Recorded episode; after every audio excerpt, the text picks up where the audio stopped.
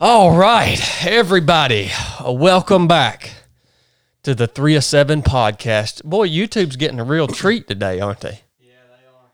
They already got one live episode. Oh, I just got the notification. They already got one live episode for the week, and here they're getting a second one. That's been the past two weeks. What your your mic, dude? What's going on with your mic, man? How's it now? Yeah, I got you now. You're the darn tech guy over there. No, sir. No, sir. Don't start that with me, brother. Um, all right. I was trying to find a message that somebody sent me here on Instagram. This is gonna be kind of what I wanted to start the con. I get so many stinking messages on Instagram. The dude just sent it to me. Well, what was it about? Uh, well, What, you I- wanting to read it well, I- I, wanted. I wanted to read it. Yeah. All right. Okay, here it is. I found it. I found it. Okay, I'm good now. We got some special guests up in the house for y'all. So put put the camera on my man Andrew and Brittany and, and my sister Brittany. Special guests in the studio for you guys. Man, thank you guys so much for coming. Yeah, it's an honor to be here. It really is. Well, it's a it's a real treat for us.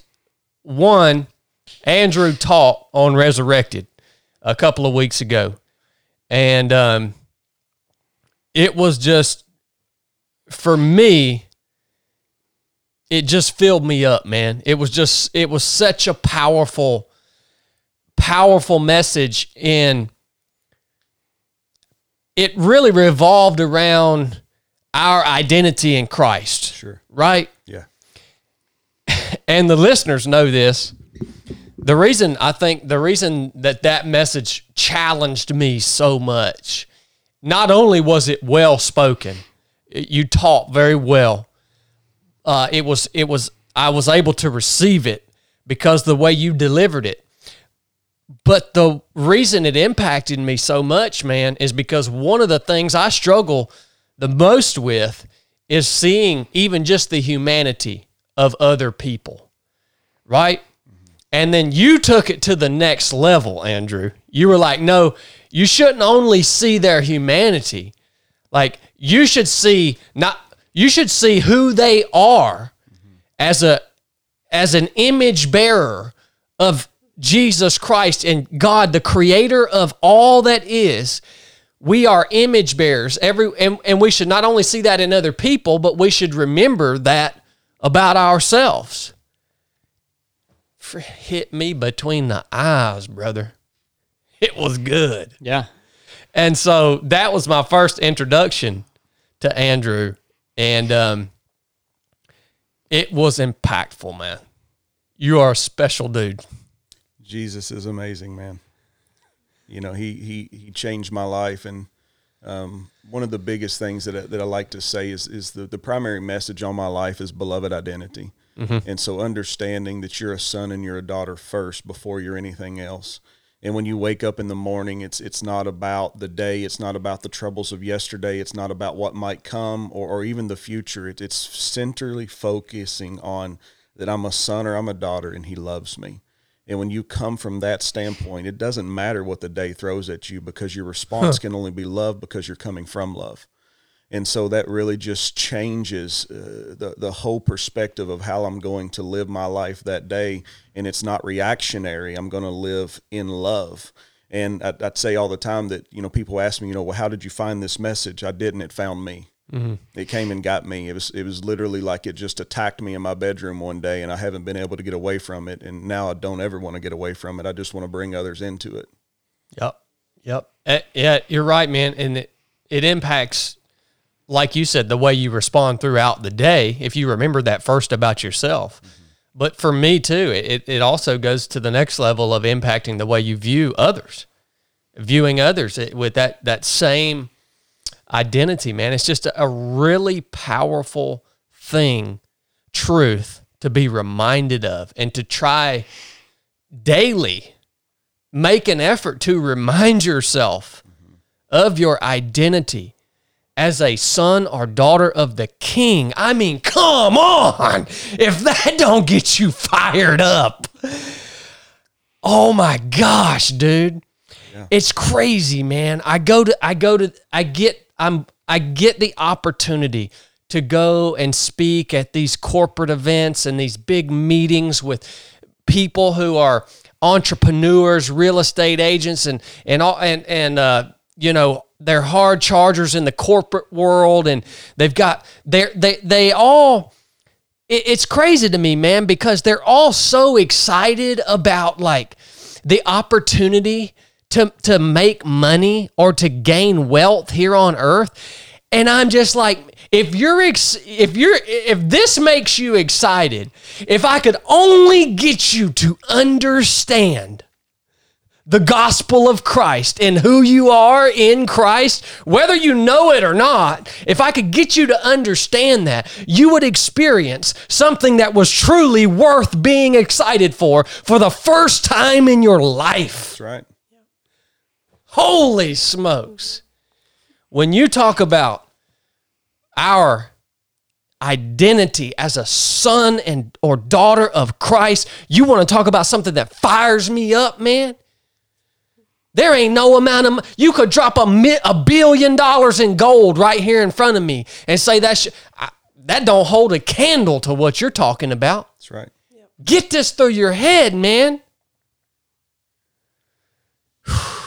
Yeah, and it's it's we've we've got to get away from um, people's belief systems that love comes from something that I've done, that it's something that I can achieve, and and we even we even have these mindsets that that try to get us to believe that we can change the way He views us based on things we can do for Him or through Him or even by Him. And the mm. reality is, it's just understanding that He loved you before the foundation of the earth. His love has always been complete. You can't add to it. You can't take away from it. He loves you, period, and you can't do anything about it. You can't change it. It doesn't matter what you do. He just loves you. Now, His love, His love won't keep you out of hell. His Son did that. Yeah. But it says that even in hell we can't be separated from his love. But like to be with love is the goal. It's it's not to just be loved, but to be with love. So to be with love is to walk with love day in and day out and be loved to the world instead of worrying about I need to figure out how to be loved. I'm going to be love. And so it's a powerful thing to understand that today, because Jesus, Jesus is something really amazing. And I talked about this a little bit on y'all's, the, the other show, Resurrected, was was he said, As the Father sent me, I now send you. And the Father sent him into the world to be the light of the world. So now if he sent the Son to be the light of the world, and then Jesus said, I send you as the Father sent me, well, he gave us the power to be the light of the world. The problem is, is we've covered up our light with so many things of this world and methodologies that even the church has taught. And it's just like the focus is Christ and Christ crucified. And one of the biggest things that we have to realize is that as Christians, we have three power points in our entirety of understanding of Christ that we get to operate from. We have the cross, we have the tomb, and we have the upper room. These are the three points from which we gain power and we operate from power in. And the power we're talking about is, is it's not just miracle signs and wonders. It's not just it's not just preaching the gospel, it's love. It's love itself. And so all three of those points give us access not only to that love, but to walk in that love and be that love in front of everyone that we come in front of. And we get to get a different response. And and they expect us to act and react a certain way based on what most Christians operate like. But we're not called to be like most Christians. We're called to be like Jesus.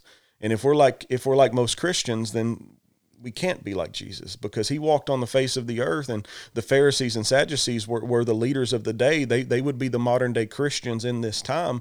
And he rebukes them and corrects them and brings so many changes and, and gave, gave new direction and, and walked in ways that challenged them and it's just it's just phenomenal. And and one of my one of my favorite stories with Jesus is is um he's sitting in a house and, and the, the house is so crowded that nobody can get in. And these boys these boys bring their their friend that's very sick on on a bed and they're like trying to get in, they can't get in, right? And and so they're like they get this bright idea. And I, I just think they're a bunch of guys like us. We've got a buddy that's sick. We're like, we're getting them him to Jesus. And so we're looking around, we're like, how can we get him in? And like like Chad's over, he's like, let's tear the roof off. And it's like, all right, let's do it. And so we go up and Jesus, you know, Jesus, like he's sitting in this house and the owner's somewhere in there. And all of a sudden this roof starts getting ripped off and Jesus is like, whoa. and he turns and looks at the owner. He's like, "This is your house. I don't have insurance, dude. it's not my fault." And they lower him down, right? And and the scribes are over in the window, it says, and they're writing down everything Jesus is saying. And they, they bring this this man into the house and they're expecting Jesus to heal him. Like we brought him here for healing. And he turns to him, he says, Your sins have been forgiven you. And like for us, it's like, whoa. But like for them, it would not have been that way. They don't have the gospels. Most of them probably did not even have the Torah or the laws to understand some of the things that's happening. And, and all they know is like, all we know is they said, this dude's in this house, and every dude he's touching's getting healed. We got a buddy that's sick. We got to get him there. And then they, they rip the roof off to get healing, and Jesus looks at him and says, Your sins are forgiven. And they're like, Okay. And? Like, we came for healing. Yeah. And then Jesus makes this like the, the scribes get so upset, like, who can do this? This is blasphemy. Yeah. And he turns and he addresses it, but he doesn't forget the man that's, that's the paralytic sitting there on the bed that's sick. He then he turns to him and he says, Be healed. Pick up your bed and go home. And so we can so easily just go right past that and just go, whoa, that's awesome story. But like we have to understand what did he need to do? Why didn't he just heal him to begin with? He did something so profound. He said, Your sins are forgiving you. Sin is what has separated us from the Father's love. He destroyed sin so that now they were able to be connected back to the love and actually able to receive full healing and restoration. And I just see so much of that in today's society is like, we've got to understand that we're not sinners saved by grace. Grace doesn't cover you in your sin, grace pulls you out of sin. Grace convicts and says, Don't do that. You're better than that. You can do more than that. I've called you to be greater than that. Step away from all of that and step into focusing on Christ crucified. If you just, I mean, the Bible says, if my eye becomes single, my whole body becomes pure. There's no sin in purity. We can step away from this stuff. It's it's not uh, we're all always going to never sin, never make a mistake, never mess up. He's saying he gave you the power to not. He gave you the ability to step away from sin and walk holy as he is holy. To be a representation of Christ on earth now because you're the only version of Jesus that most people's ever going to see. And that's why a lot of people have got distorted you know versions of Jesus, the church. They don't want anything to do with it. Yeah. And I'm looking at a lot of people that are representing Christ, and I'm like, if that was Christ, I wouldn't want anything to do with it either. Yeah. But that's not him. That's not how he operates. That's not what he thinks about you. That's not what he called you to. There's not there's not the frozen chosen. There's not the select few that can do this and nobody else can. He gave it to all. And and it just like we we've got to stop lifting men above God and mm-hmm. just realize that Come God on. gave it to all. Come so on, that we man. could be the body of Christ. Like, mm-hmm. and it's like we, we start going to church, but never grow up and become her. Like we've got to grow up in maturity and be the church. And and you know, there's so many things out there. You know, church is not a building, and this and that. And like I agree with all of that, but like if you can't be her in the building, you're not going to be her out of the building. Mm-hmm. So like we've got to figure out how to get our focus so on Christ that as our lens, as our eye becomes single, hmm. that our whole body becomes pure. And now we're the embodiment of Christ manifested on the earth now for the world to see that He's the only hope that we have. But He's not a hope just to get me through the day. Like it's not about just surviving. I'm not trying to just survive. He said, I'm a more than a conqueror. He said, I'm the head and not the tail, man. I'm, I'm not just trying to get through the day. I don't wake up and go, Jesus, you really need to help me today because if not, I'm going to hurt some people. Mm-hmm. No, it's like, Jesus, you better get the devil out of the way because I'm going to love some people today. And ain't nobody going to be able to stop me from the love that I'm bringing and the truth that I'm going to reveal. Because when I when I become free from me, I'm free from you.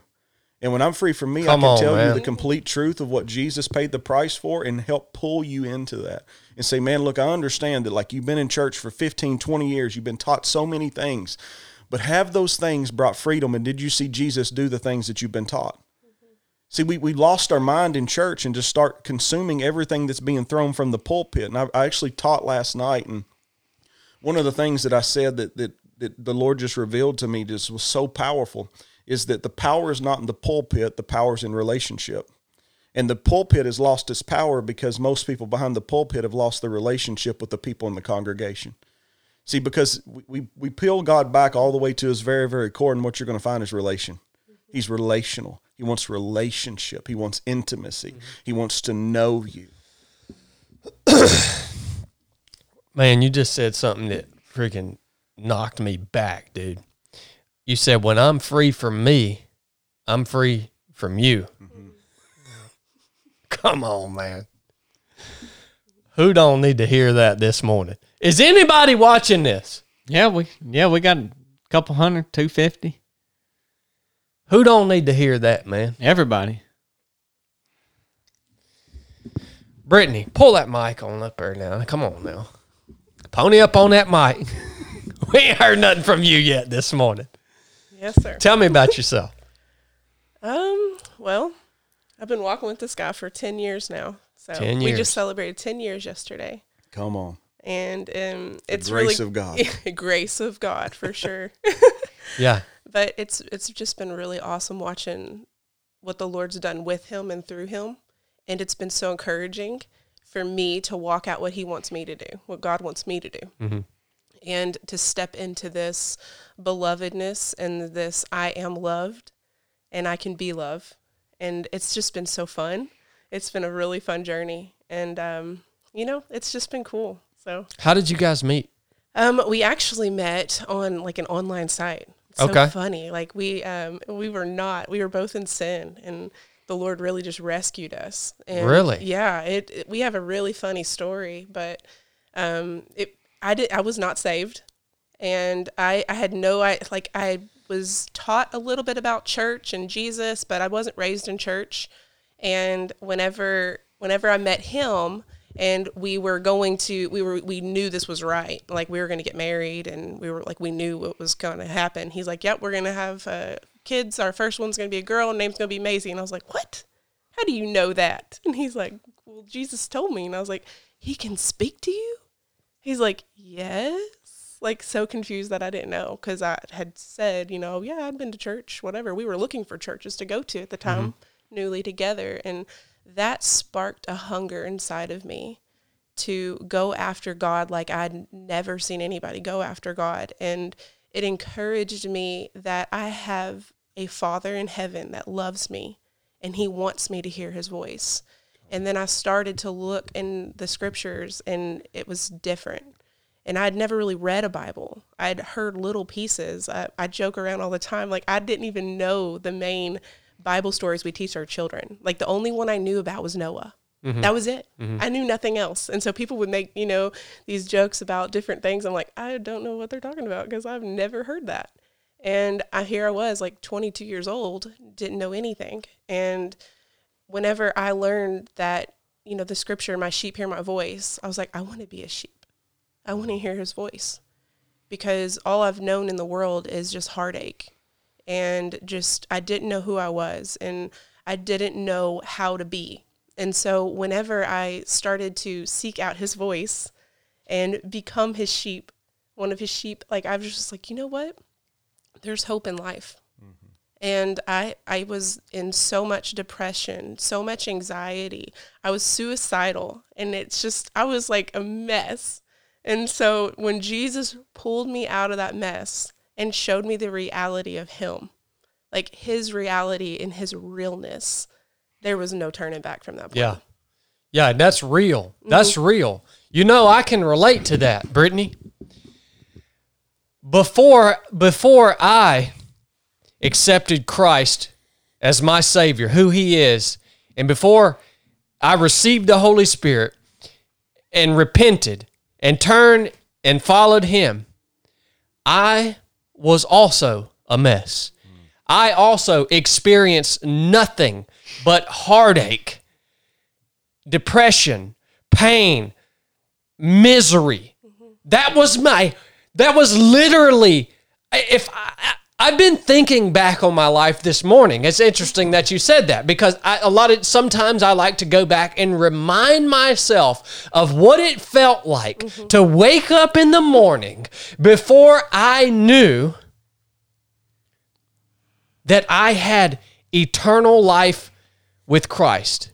Before I knew and understood that I had been reconciled back unto the creator of the universe, I like to think back on what it felt like every now and then, waking up in the morning, and it is absolute, it is the absence of hope, it is absolute hopelessness. Mm-hmm. To think that that was my adult life. Mm-hmm.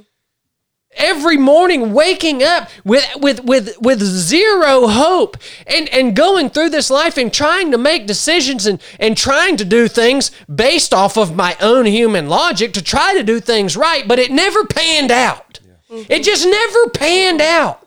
I was just spiraling. I was just spiraling down and it was snowballing. And eventually, it would have absolutely destroyed me. Mm-hmm.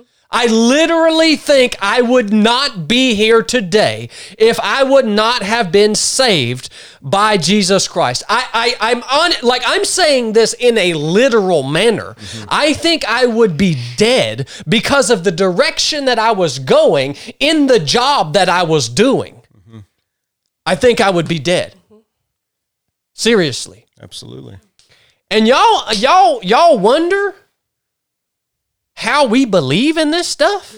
I know. I know there's hundreds of you right now listening saying, How this is just something you made up. How do you act? You don't actually believe in this. Look, when you have something that happens to you that fundamentally changes your entire life, the way you walk around, the way you see things, the way you feel things, the way you act, the way you talk, it fundamentally changes everything about you in one day. Mm-hmm. There ain't nothing else can do it. You asking me how I believe? Come on, man. Give me a break, man. And I think I think one of the the big things, you know, like you was talking, hundreds hundreds are like this can't be real, and and you know, largely that's not their fault. Mm-hmm. You know, it's it's not their fault because we've placed church on a pedestal and called it God, but most churches don't have God in them. Mm-hmm. They're preaching out of the same book that we are, but it's like we're reading different Bibles.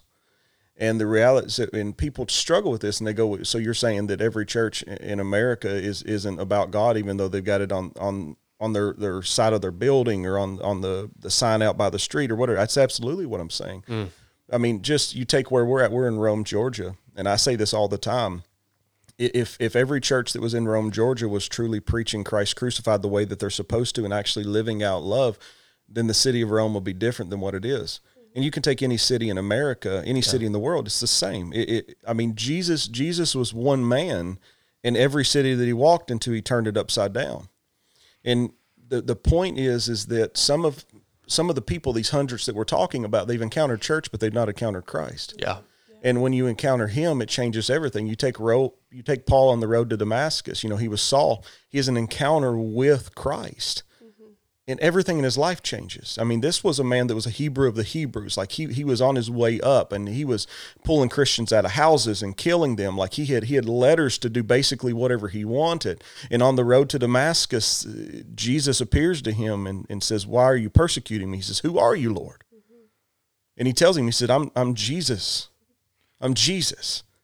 And like he gets blinded, he tells Ananias, like he goes tells Ananias, go go on Straight Street. There's a man hanging out in a house. His name is Saul of Tarsus, and he's been blinded. I want you to go and lay hands on him and open his eyes.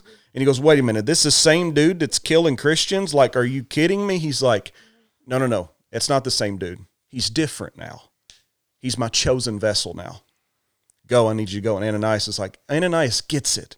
And so many times we don't get that. Like we live like you know, well, they're coming to church now, but but they used to be this way. Yeah. And it's like, no, no, no. Like God was like, no, no, no. Yeah, he was that dude, but he's not anymore. Mm-hmm.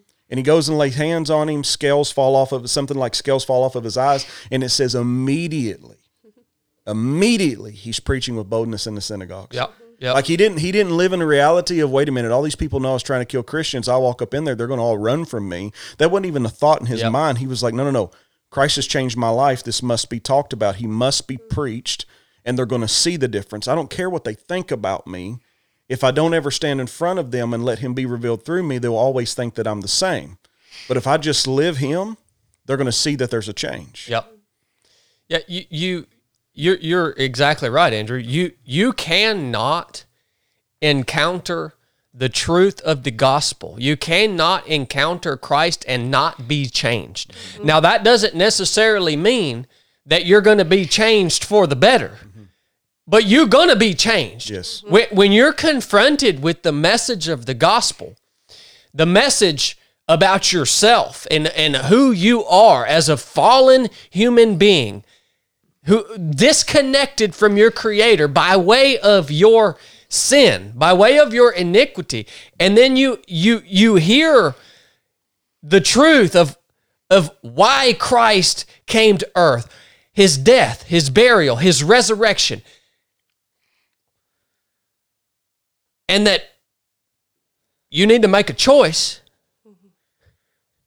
Like you're you're going to be changed by that one way or the other. Nobody encounters Christ and the gospel of Christ without being changed. I agree with that 100%, man. Mm-hmm.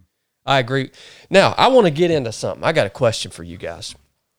Here, here's one of the, I think, one of the things that people in general, but this is going to apply to apply most especially to our brothers and sisters, sons and daughters of Christ. People are having trouble, are struggling right now to stay focused on Christ. Like you said, that even me, look, I'll admit it, Andrew, Brittany, I'll admit it. Even I, and I've been walking with, I've been following Christ, I've been saved for 12 years. Okay, even I have days and seasons where I am struggling to keep that singular focus that you talked about just a little bit ago on the cross of Christ, on who Christ is and his gospel. And I get it, man. I get why people are struggling because the world, not just our country, but the world is in turmoil. And it's it's a unique situation for humanity.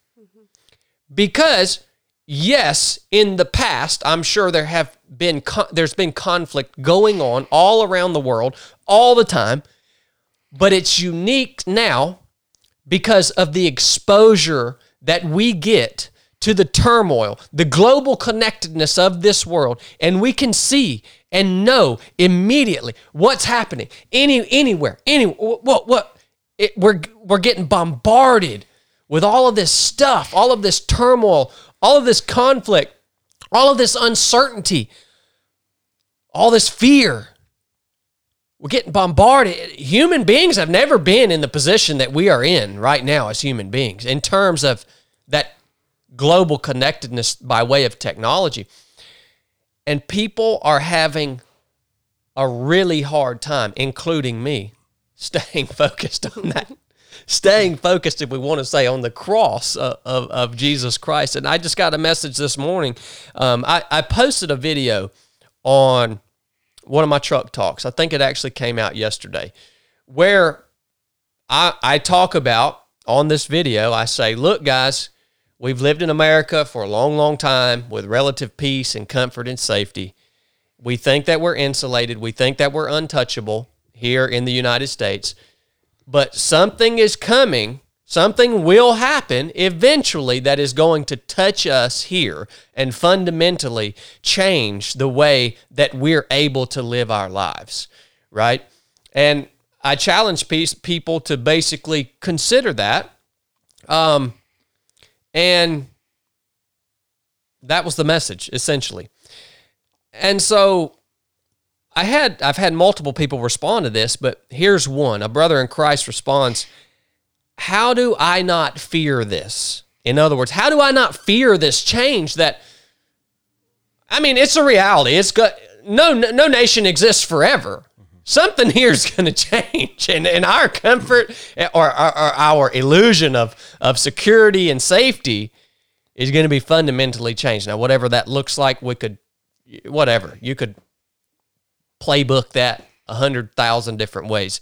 How do you not fear this change that's coming? We as Christians are told not to fear, but it's really difficult for me to not fear that. That's what he that's what he says. And it's interesting to me because I'm able to talk about all the things that are going on in the world and I'm able to anticipate changes that might happen, whether that's a terrorist attack, a, a civil war, what, whatever. I'm able to kind of, but that to me, I'm in a place where that's just fun stuff to think about. Like I don't fear it whatsoever. Um, but I don't think a lot of people are in that place. So, Andrew, I see what you're doing, man. Brittany, I see what you guys are doing, what you've dedicated your life to. I see your ministry. I see your work. I see what you guys have done right here in my community. And I can have some understanding of the amount of work that it took and focus that it took to do what you're doing. I mean, how do you stay focused on Christ? Stay focused on your mission, your calling? How do you stay focused on your identity as a son of Christ or as a daughter of Christ and and not allow the things the the the things of this world that are happening to just not only distract you but make you fearful or make you anxious or what does that look like for you man So I think the the biggest thing that we that we have to teach, and and, and really the, the words I like to use is is not really teach but redeem. So redeem means to buy back. So there was a point in time in our way of thinking, you know, not us specifically, but as a race, to where our focus was Christ. And so what we have to do is redeem our way of thinking, and and, and honestly, like when we got to be careful when we say like how how do we stay focused because to me it's not it's not a works it's not like i'm trying to be focused it just comes natural I and, like and, that. and i think the the biggest thing that that we can that we can kind of teach on this is and I know there's a lot of broken homes in America, a lot of broken marriages, but there's a lot of solid ones as well. And and a lot of the broken marriages and broken homes comes from this perspective that is a reality, um, is that if if I've got to wake up every day, my wife is here with me. If I've got to wake up every day, and when I get out of bed, my focus is how do I? I need to make sure today that I love her. I need to make sure that I do things for her. I need to make sure that I'm thinking of her, and I'm trying to work that out. That's all false, and it's going to be destroyed. Mm. But if now in- in my marriage, I don't have to wake up and go, okay, I need to make sure I kiss her before I leave. I need to make sure I hug her five times. I need to make sure that I ask her if she needs anything. Like, no, it's just natural for me. And so those things are natural because I'm in love. I'm in love with her. You know, a lot of times she'll tell me, she say, I love you. I say, I'm in love with you. And like most people get like, I love Jesus, but it's it's a reward based system. And I know that he loves me because of what he did, but like it's not an in loveness. So we lose focus because we're trying to participate in love mm-hmm. instead of just being in love. And you know, and even even hitting so like the the whole war in America and, and the, the stuff that's coming and, and and different things, you know, these are these are not off our radar. These are things that we feel Holy Spirit's revealed to us and and things that we're not we're not preparing for it. It's just like I, it's not going to change me. It's not going to change the way that I'm going to operate. Um, I think people fear war not because they're afraid of the explosions, uh, because they're afraid of, of death. I think that they fear war because war brings change. Yep. And it's in the American people and people at large, they don't do well with change. And so we've got to get to the point to where, and, and what I mean by change is we've so fixated, and, and, and I would say it like this um, I don't get to live, I don't get to live self, I get to live love. I don't get to focus on me, I get to focus on love. And so when I get me out of the equation, and when you hear people talk, and, and a lot of times I'll say, you know, I'm going to do this, and then I'm going to do that, and then I'm going to do this, and I'm like, there's too many eyes in that that that sentence. The the the eyes and the my's have to die. Mm. We we've got to destroy like self, self preservation. It's like the Bible said, if you lose your life, you gain it. Mm-hmm. And so, like, death is not a thing. Change should not be a problem. It's like, and, and, and then I would make this this question to even you all and everyone that's watching: is is what America has become? Is it actually worth fighting for and keeping? Or does some things need to shift and change and let us be restored to our former glory to where we were one nation under God? Because we're not a nation under God right now. Mm-hmm. There's believers here, absolutely, and we're fighting, and it's getting darker. And people talk about the darkness like it's a bad thing. Like I'm excited about the darkness, mm-hmm. because as it gets darker, my light shines brighter. And so, like, it's not a problem of the dark and, and, and fear. Like, you know, we, you know, like the brother said, you know, the Bible tells us not to fear. He did not give us a spirit of fear, peace, love, and a sound mind. And so, like, like it's not just hearing that, but actually believing that. Mm. And so, it's a difference in becoming because one of one of the words in, in modern society that I actually don't like much is the word Christian because we've so redefined that word that like I don't even know what that means because Christian's supposed to mean little Christ or Christ like. Mm-hmm. And so what we go with is like, are you a believer? Mm-hmm. Because miracle signs and wonders didn't follow those that were Christians. It follows those that believed. So the Bible is written for the believer. So it gives power to the believer, and the power comes to the believer to get the unbeliever to believe, so we have more believers. And so to stay focused, my, my reality is like I, I don't wake up and try to be focused. Um, I just wake up and I am. I just get to be.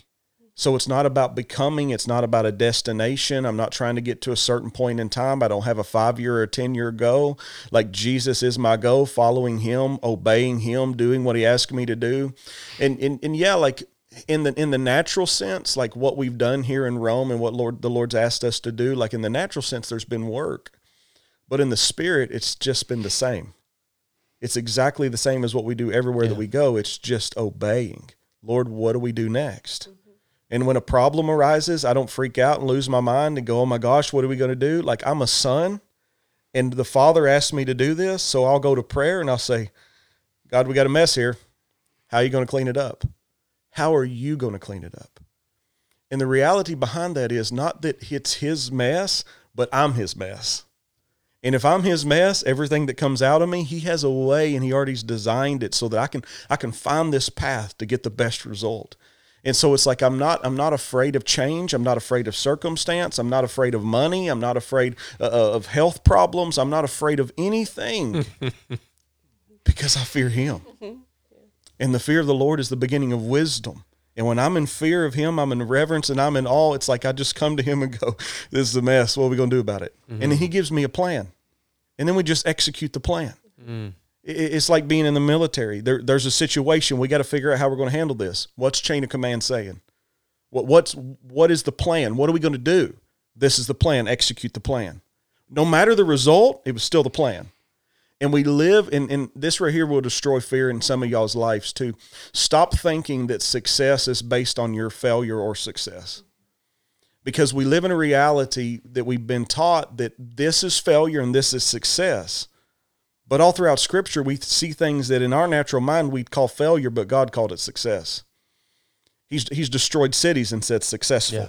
he's taken out people groups said successful He's destroyed kings that were supposed to be king and re put new kings in place and said success. And so uh, there's a book that I'm writing. I've been writing it for years. I might get it done before I go see Jesus, but who knows? but it's it's called The Failures That Lead Us to the Feet of Jesus. Because our primary focus is is how how does this bring me to the feet of Jesus? How can I figure out how to use this to get me to the feet of Jesus? And all of these things we're talking about fear and, and, and change and all this stuff, these are like antidotes from the enemy, but that's because we've been deceived on believing the enemy something that he's not. When you read the scriptures, and you can go and study this out, when we read the scriptures, we actually see God change Satan's location, but he never changes his job. Never once does he change his job. He says, You're locked out of heaven forever. You can never come back. You're going to roam to and fro upon the earth. But he never says, And now this will be your new job. So the reality is, if he didn't change his job, his job's probably still the same. And if Satan was a cherub and an archangel, an archangel over protecting the earth and overseeing the earth, well, he can't protect it anymore because he's trying to destroy it. But he can only destroy it if we give him the power to. But if he's a cherub, he was a leader of worship of God, not a worship leader, but he helped people better worship God. So now, if every time God touches, or every time Satan touches me, my response is not to freak out, but to worship God, then I allowed Satan to still do his job. And like if if Satan is a liar, which we know him to be, every time he comes and tells me something, it's the opposite of what he's telling me. So now I know the direction to go. Yeah. And so when fear comes and it's like you need to be afraid of this, it's like I absolutely don't need to be afraid of this. You know, you're a failure. I must be successful. Mm-hmm. You'll never make it. That means I'm going to make it. Mm. Like it's just like I, I say this quite often and it challenges people, but but I, I love challenging people. Satan is one of the best tools that God ever gave us. You just got to know know how to use the tool. Like when you like when he came into the garden, and we, we we teach this, and I've heard it taught so many years. Well, Satan came into the garden and he stole. He didn't steal anything. He convinced her to give it up. He manipulated her into giving him something that was already hers. And he said this statement. He said, You surely will not die. God knows if you eat this, then you'll be like him. They were already like him. Manipulation. Like he's holding something back from you.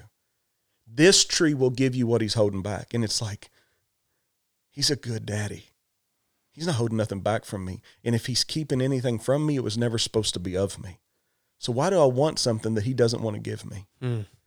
And so just living in some of those realities and understanding that like Jesus is king.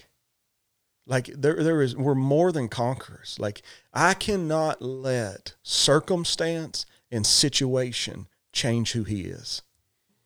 And that's where fear comes from. When we allow change, when we allow circumstance, when we allow our reality to become his or change who he is, mm. and we live in a belief system that love is based on my circumstance, like love is not based on my circumstance. Love comes from one point Christ on the cross. Mm-hmm. And we keep center focused on Christ on the cross, Christ crucified. That's love. That's love in its purity. That's in its wholeness. And no matter what's taking place, I can look back at that moment in time and go, it doesn't matter because he loves me. Change doesn't matter because he loves me. Mm-hmm. And if this change is coming, I can either fight against it or I can let it produce growth in me and let me become what God wants me to be. Mm-hmm. Well, I couldn't have possibly even even close to have said that better myself. I mean, I, not yeah, not, not even close. I I love where you pointed out Andrew um, mentioning fear and fear of change and circumstance and all this stuff and letting that fear distract you. Um, I love how you talked about the tactics of Satan but I also love the point that you said, I fear the Lord. Mm-hmm. So like no, when when when that when that's when that's your like whatever, when that's when that's the way that you operate and think, it makes so much sense to me and how that perspective crushes all these other things. When you fear we the source of all things, you don't need to fear Yeah. the thing that's coming from the source. Yeah. When it's it's even so so like back into scripture when when they bring the paralytic boy to Jesus and they say we, we brought him to your disciples and they could not they could not heal him and Jesus turns and says wicked and perverse generation how long will I be with you how long will I? you know and he says all these things and he turns to them and and he says this kind comes out by prayer and fasting and and the reality is what he's saying there and he talks about the mustard seed. If you had a mustard seed of faith you could say to this mountain move from here to there? And it would happen. And so we've got to grasp what he's really saying there. He's not saying that this kind of a demon comes out by prayer and fasting. He's saying this kind of unbelief comes out. And so what is he trying to get us to? He's trying to get us to have faith with no mixture This kind of unbelief of the um of the disciples. Yes, Like this, that, this, that well, degree just- of just unbelief. Period, just Yeah. unbelief. Period. Yeah. So any level of unbelief, what he's saying is, if you had faith the size of a mustard seed, he's not saying you need to just have a little faith. What he's saying is you need to have faith with no mixture. So there can't be unbelief and faith in your life and expect to get faithful results. He's saying like, why couldn't we get this out? There was he was telling them because there's unbelief in your life. Mm. We need to get this unbelief out by prayer and fasting. What does prayer and fasting do? It kills your flesh. It destroys your flesh and allows things that are in you to rise up that God wants to kill. Every time I fast, there's something in my life that the Lord reveals to me, and He's like, I still need that. Mm-hmm. And I have to deal with giving Him that, releasing and yielding to that. And unbelief is housed in things that doesn't hold the character of Christ.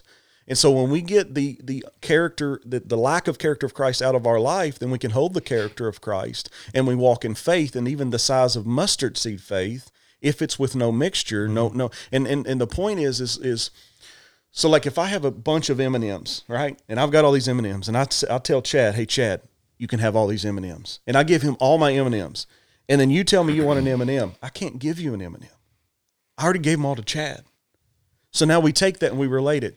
If all of my fear is to the Lord and then something else comes that wants my fear, Yeah, I can't man. give it to you. Mm-hmm. Yeah, man. I've already given it to the Lord. If all of my love is under the Lord and then you want love, like I can't give it to you because I've already given it all to Him. And through Him, I get to love you the way that He loves you, not the way that I love you.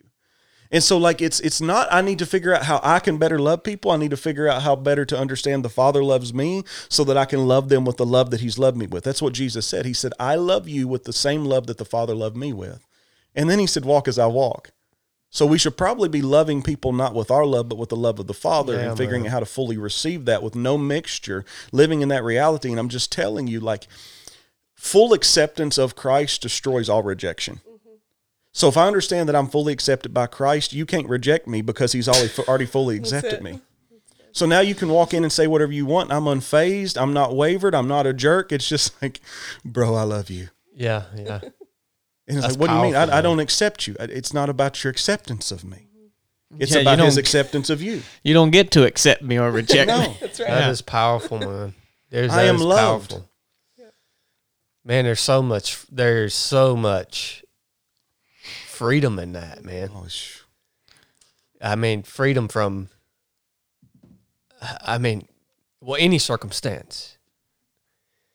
That's powerful. And I, you know, I, I, ex- there's things that I need to clean up in my own life. Like there's things, minor things that collectively add up and distract me. But I feel that, like I, I have that mindset a lot of times, but, and I want that for other people, and it gets frustrating trying to. I mean, all you, I guess, all you can do is share it, but you only get that through revelation of the Holy Spirit. Like he has to show that to you, but it gets it can be so frustrating to try to it's like, man, do you not get this? Like there's so much freedom in this, there's so much power in this. And they're like, "Yeah, how do you do it?" And you're like, "Well, here's the answer." But they're like, "Ah, "Well, that doesn't really that doesn't register with me." Well, we got we got to do what Jesus did. Um, you know, I, one of the things that I just felt when when you started talking was that God has such compassion to you, but God wants to have compassion to you so He can get compassion through you. So the whole point is to get it in you so that it can come through you. It's not just for you; it's for you to manifest. Yeah. And so, like Christ didn't say, "Here's the message. Now leave me alone." He said, "Here's the message. Come and see." So he lived it out, and and like to, to us, and, and y'all know our ministry, um, you know, somewhat, but like the way that we live our life is discipleship, because he said, "Go forth and make disciples." And for so long, so many leaders in the body of Christ have said, I'll disciple you here, but this spot's off limit. We have no off limits because you need to see me in all areas and all facets in order to fully walk this thing out. So it's not just delivering a message, but being that message. We can preach it and we can teach it, but then we get permission to walk with us. Come and see how we actually operate in this thing Yeah. because people people can learn things by reading it, but we don't want this to be head knowledge. We want this to become their life. Mm-hmm. Yeah. And so it only becomes their life by watching it be modeled. Mm-hmm. And Christ was our model, so we get to watch and it becomes more and real because the word is alive. It's not just a book that we read, but like it's a living, breathing thing. Mm-hmm. And when we watch the way he handles people, we continue to go back and it's like, man, I'm I'm, I'm struggling because there are days where I'm like, dude, like this this person is like, whoa. like God, I need to know how to better handle them. And so I go back and I look up areas where Jesus handled difficult people, like Judas, like for one, like I just go like he's stealing from him the whole time. And Jesus is like, love, love, love, love, love, never rejects him, doesn't doesn't say, Hey, I'm gonna wash all y'all's feet, but Judas, you stand over in the corner, I'm not touching you. Mm-hmm. Like he's like, I'm washing your feet too. And then he says, Now go and do what you must do. And it's just like, let's just be that. Let's just be that. Like Yeah. who who cares who they are and what they're doing? That's not what they're called to be. That's not their creative value. And when I understand that he loves me, I get to look at you and understand that he loves you, but I could have never seen that if I hadn't received love. That's why, you know, we say it starts with you. Yeah. Beloved identity starts with you. And it's, you know, the saying, and I, I've preached this and I'm sure y'all have joked about it too, but like, love your neighbor as yourself. And I'm like, I I don't know if I want you to love me the way you love you. Yeah. Like, let's figure out how to better get you to love you and get love to flow through you and not be in pursuit and need of love mm-hmm. because that's religion. Like, I'm in need of love. I need you to accept me. I need to make friends. I need, I need, I need. I don't need because I'm already loved. So now I get to be love. And if you don't like what I'm bringing, like, that's awesome, bro. I still love you. I'll still help you. I'll still be here. But it doesn't mean we're going to be best friends and run together. He never said go forth and make friends. Yeah. Uh, I have to I have to uh, point out to the listeners.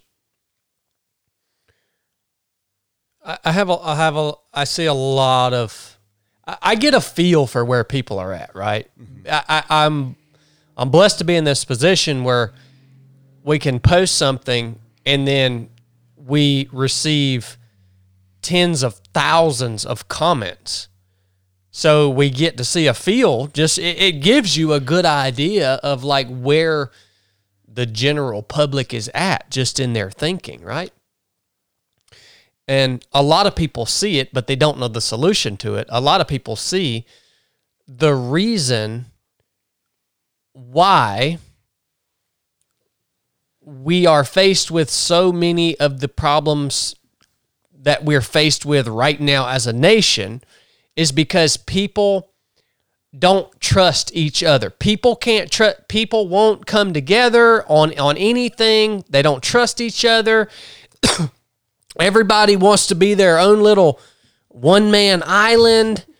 Uh, it, and I see it. People are called what what we just we just won't we won't come together in order to create a solution to the problem that we're having, and that's why nothing ever gets solved.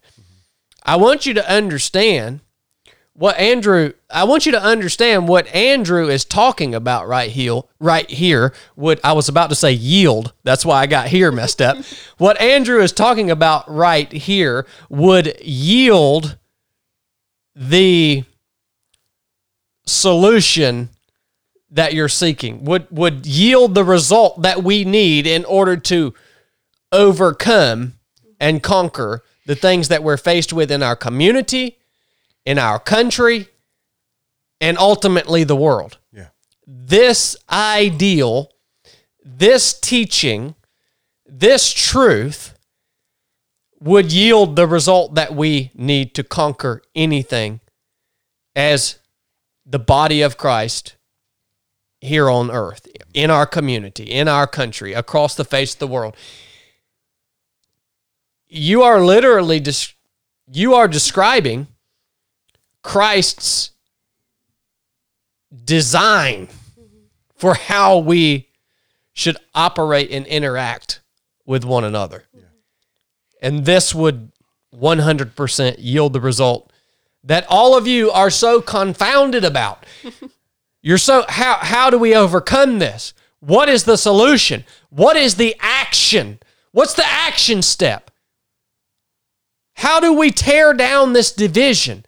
How do we come together? How do we move forward and able to in, in, in, a, in, in- with, strength and courage and unity?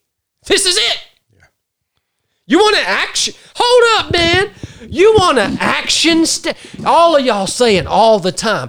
Well, you all all you do is rant and rave about this and that, and you don't ever give us anything that that we look. You want you want to you want something that you can go and think about and put into practice immediately. This is it. You don't want to do it though, because it ain't what you wanted to hear, is it? It ain't what they wanted to hear, Andrew. Well, and that's Why don't you just tell them what they want to hear, man? No, go buy more ammo. Go buy more guns. Go buy more. Uh, stock up on food, right? Yeah, it's it's you know even even back to the comment of the brother that sent in the thing. You know, how do I deal with this fear? You know, and and just even simplify everything that I've said, like just to put it in like maybe two sentences, and, and might even be just one. It's how do we deal with fear? Deal with fear. The Bible says that perfect love casts out all fear. The only perfect love that we know of is the love that comes directly from the Father. So where's he trying to get it to? You. Why is he trying to get it to you? So you can be the love of the world, you can be the light of the world. And so like you have to receive his love and and destroy every thought in your mind that Christ never had about you. Don't even give it permission to breathe and live there. Mm-hmm. Like they're going to come. But like we we have to replace those thoughts with the truth of what the word of God says about us. And so every time those thoughts come and they try to bring fear, they try to bring whatever. It's perfect love. Receive his love. He loves you. It's that simple. Mm-hmm. He called it the simple gospel. We've made it complicated. We've come up with methods and ideas and ways and strategies. And largely what I've seen, they do not yield good results. Do they get results? They do. They get results. But Jesus had 100%. And, and even like on healing and, and deliverance and, and all of these things, like we have all these methods and like people pray these big, long, outlandish prayers to try to get people healed and to try to get people set free. And Jesus said, Be healed, mm-hmm. come out. Like if that's what he used, it's probably sufficient. But the purpose behind wasn't the words that he said, but the relationship that he held with the Father. And so to get that love, it's relational. Be with him just to be with him.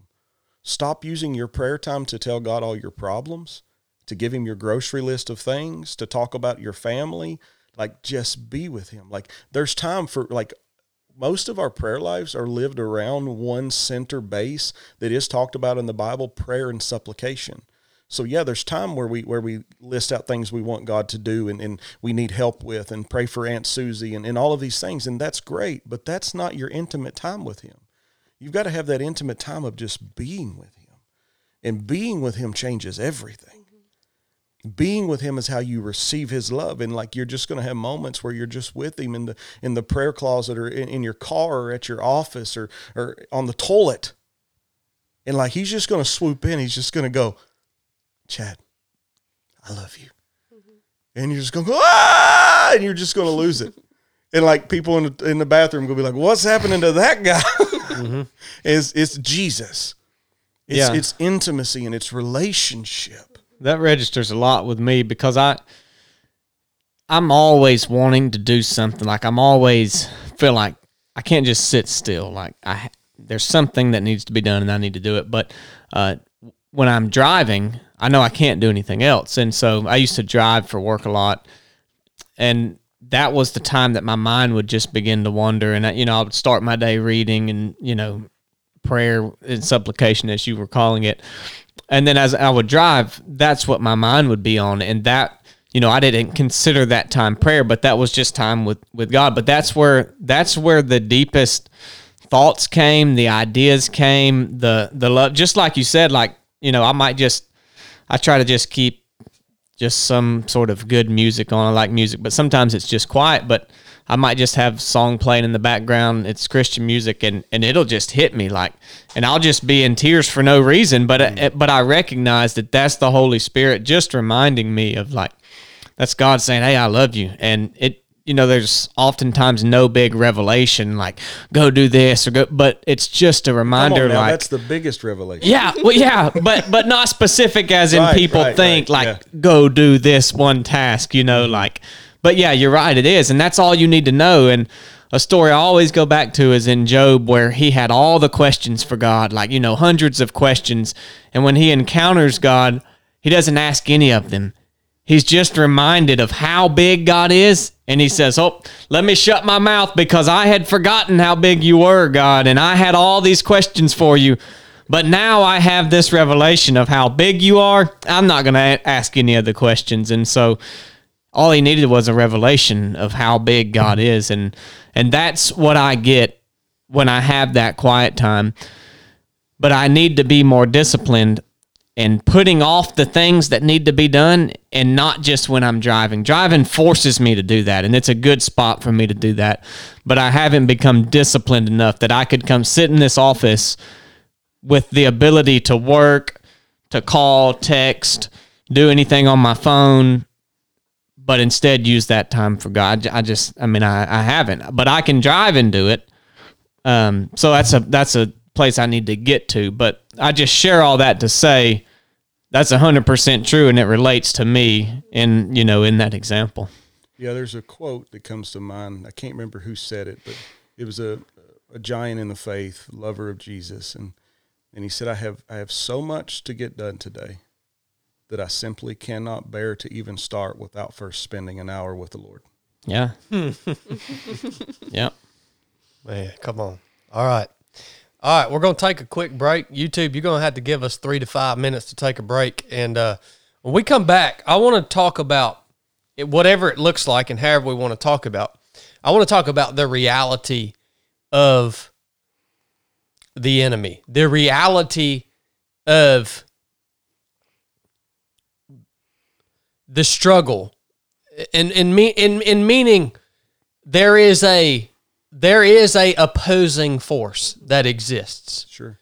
Okay, I just want to I just want to hit that when we come back, and um, if you guys have any specific examples of, of, of seeing that manifest or it may, or or you or any any opposition that you've experienced in your own life or or, or however we want it to look i want to talk about it because i think it's something that we lose sight of i think it's something that we lose sight of.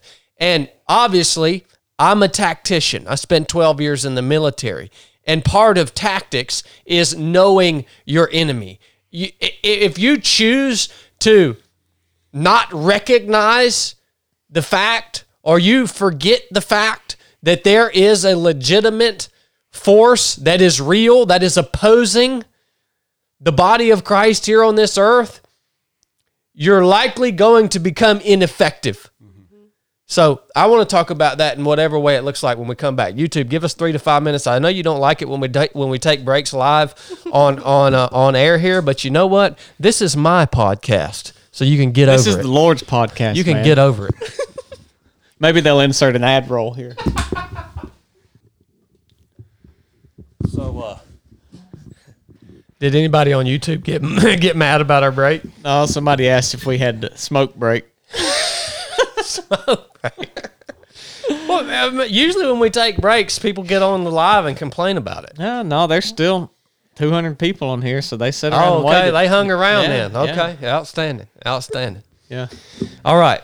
So, um, Andrew, Brittany, I want either one of you guys to join in on your perspective on this. And you know what brings us up? Really, it's one of the guys that um, I guess he works with you guys. Do you guys know a guy named Seth?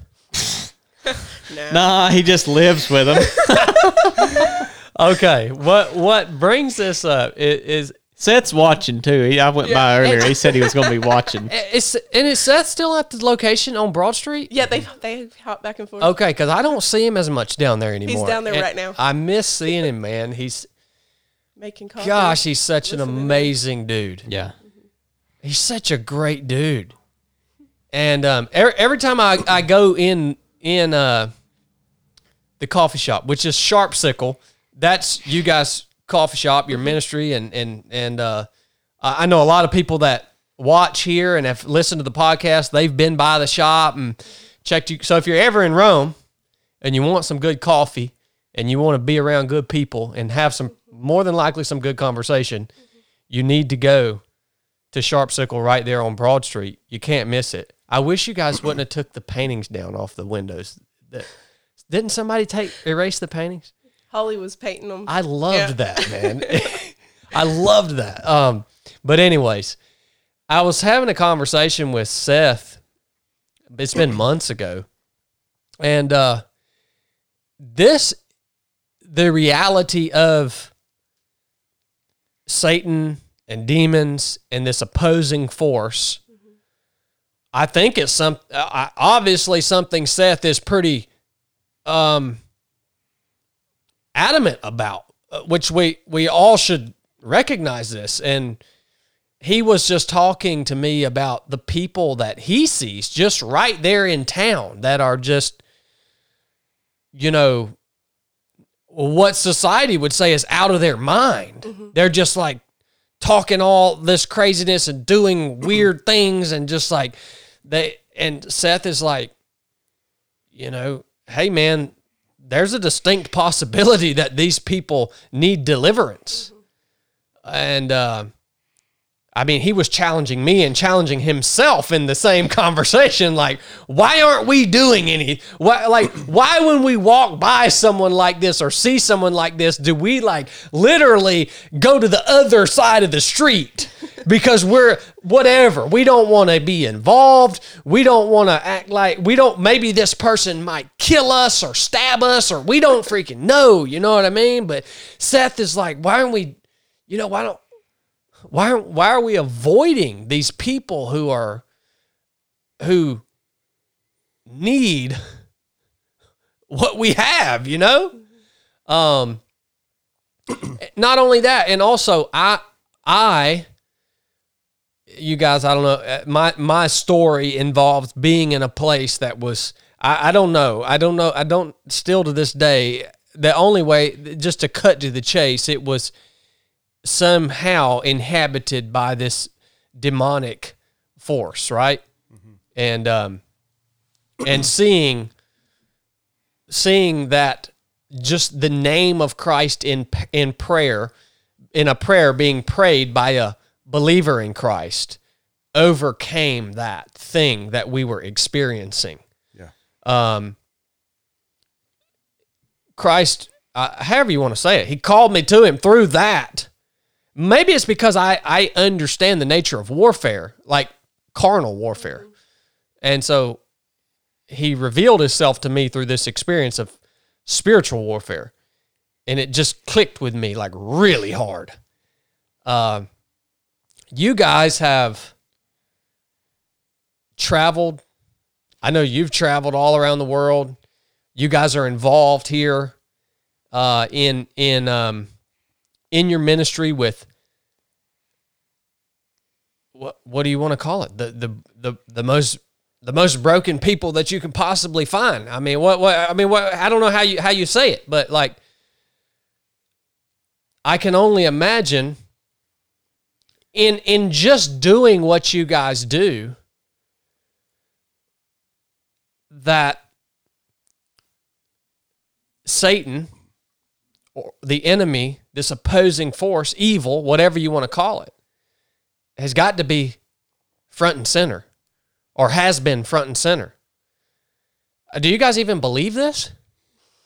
Yes.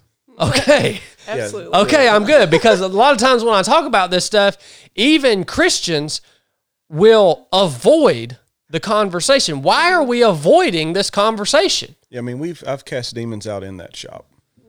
I've laid hands on people in the shop and, and had people bring people in that are their loved ones and say, they've got a demon. We need you to do something about it. And and I've laid hands on people in the coffee shop and watched people get free. Um, every Saturday night we have service, and every Wednesday night, and it's pretty much every week that we're casting a demon out of somebody and watching them get free and the the church that we planted here, which we didn't even plan on, and I, I still hate the word church. We just like to call it gathering, Yeah. Um, but it's not because it's not a church. It's just a biblical version of the church, not what everybody else calls church. Mm-hmm. And the church, the work is growing largely by people that were possessed, that were restricted, and they're getting set free. Mm-hmm. And then they're like, we need milk mm-hmm. And then they're like at one point we need food we need meat and so we're just taking it's it's it's we're just walking them through the gospel and what it looks like to be free and um I don't believe that deliverance ministry exists. I believe that all ministry is a love ministry. Um, people that just focus on demons, you've lost your your pinpoint, which is supposed to be Jesus. Um, demons, demons are easy to deal with. They're not something that's hard to deal with. It's not something that I fear. It's not something that I worry about. There are different rankings. There's different structure. The kingdom of heaven is very structured. Satan learned everything that he knows from the kingdom of heaven. So hell now is very structured. Mm-hmm. And so there's rankings and there are different level demons, but the blood of Jesus cast out all of them. It's the same blood. It doesn't take more of it. It doesn't take less of it. For lesser ones, it's the same and just preaching the gospel's enough mm-hmm. and walking in love and and I mean I've I've cast demons out in in almost every service that I've probably ever preached in all over the world. And the the whole point is we don't focus on the demon. Mm-hmm. We focus on the person. Because the demon's not the not the issue. It's the person's freedom that's the issue. We need to get them free. And so when we encounter these things, the first thing we always do is we make the demon shut up. It has no reason to talk. It has nothing to say. I don't need to hear from you. I ask for the person to come forth. If we know their name, we say, I want to talk to so and so. Sometimes it takes a little bit more time. Then the person will come forth. Do, they, do you want to be free? Sometimes they don't. We can't cast out, we can, we can cast out demons out of people that don't want to be free, but the Bible very much just says that's a bad deal. Don't do that. They're going to want to be free. And so when they say, Yes, I want to be free, go be free. And most of the time, it doesn't take any yelling or an exaggerated thing. It's just the command from relationship with love that births the freedom in them. But that's not even the deliverance, that's getting the demon out.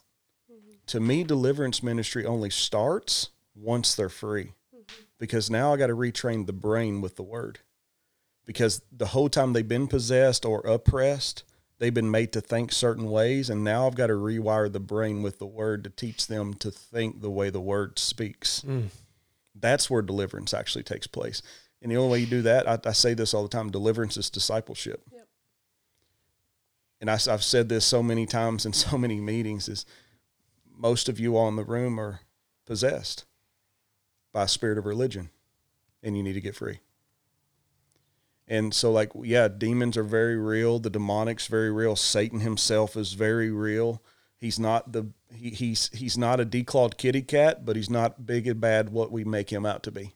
Mm-hmm. So there's a there's an understanding that like he he's a real deal. He does not have any power, any authority that he has maintained from his previous position, but he's stealing yours by getting you to have fear. Mm-hmm. He comes to steal, kill, and destroy. Why is he doing that? Because he has no power, he has no authority, but you do. And if he can convince you to give yours up to him by making you afraid, he can now operate in yours.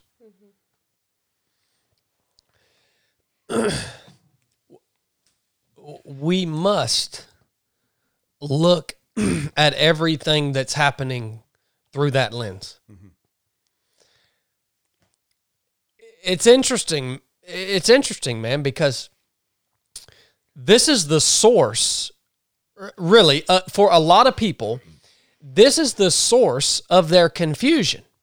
They're not looking at things through this lens of of of reality that there that there are that there are spiritual forces at play both good and evil they don't understand that first of all they don't believe that they forget about that and then even a lot of times they're they're too afraid or too lazy to even try to understand it right beyond what they see on a hollywood movie you know and so there are so many of us right now that are just confused and confounded when it comes to, especially when it comes to evil. There are so many people that think, how can someone do such a wicked thing? Like, you, you can even you can take the most current thing that's happening right now Hamas coming over the border of Israel on paragliders and shooting up a concert or, or what you know there's there's all these and it, dude it's it's on all it's it's all over the place. Just these atrocities. You don't even have to go to an example overseas. Look at the things that happen in our own cities. Look at the look at the acts that are committed against people. Uh just the horrific nature of evil that we see and people are so confused. They're like how on earth is how on earth is a human being capable of doing something like this to another human being? Or how on earth are things panning out the way that they're panning out? It's almost like it's orchestrated but it can't be orchestrated.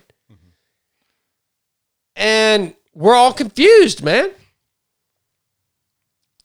I think um, a lot of times people think that there's this gray area too. Like they don't believe that things are either right or wrong, good or evil. They think there's like an in between, like a gray that, oh well, this is you know this maybe is just a product of my thoughts. It's not eh, or or how I feel. It's not actually evil or good. Like I might see a little bit wrong with it, but there's a little bit good. Like we were talking earlier, like you know it is maybe a truth but not the truth, and and that you know I mean that's really that is that's a problem because you have to you have to recognize things from where they're coming from. And I would ask you like in your experience with you know the whole demon things and, and dealing with that uh, I think when people hear that a lot of times they're viewing these theatrical uh, exorcism videos that they've seen.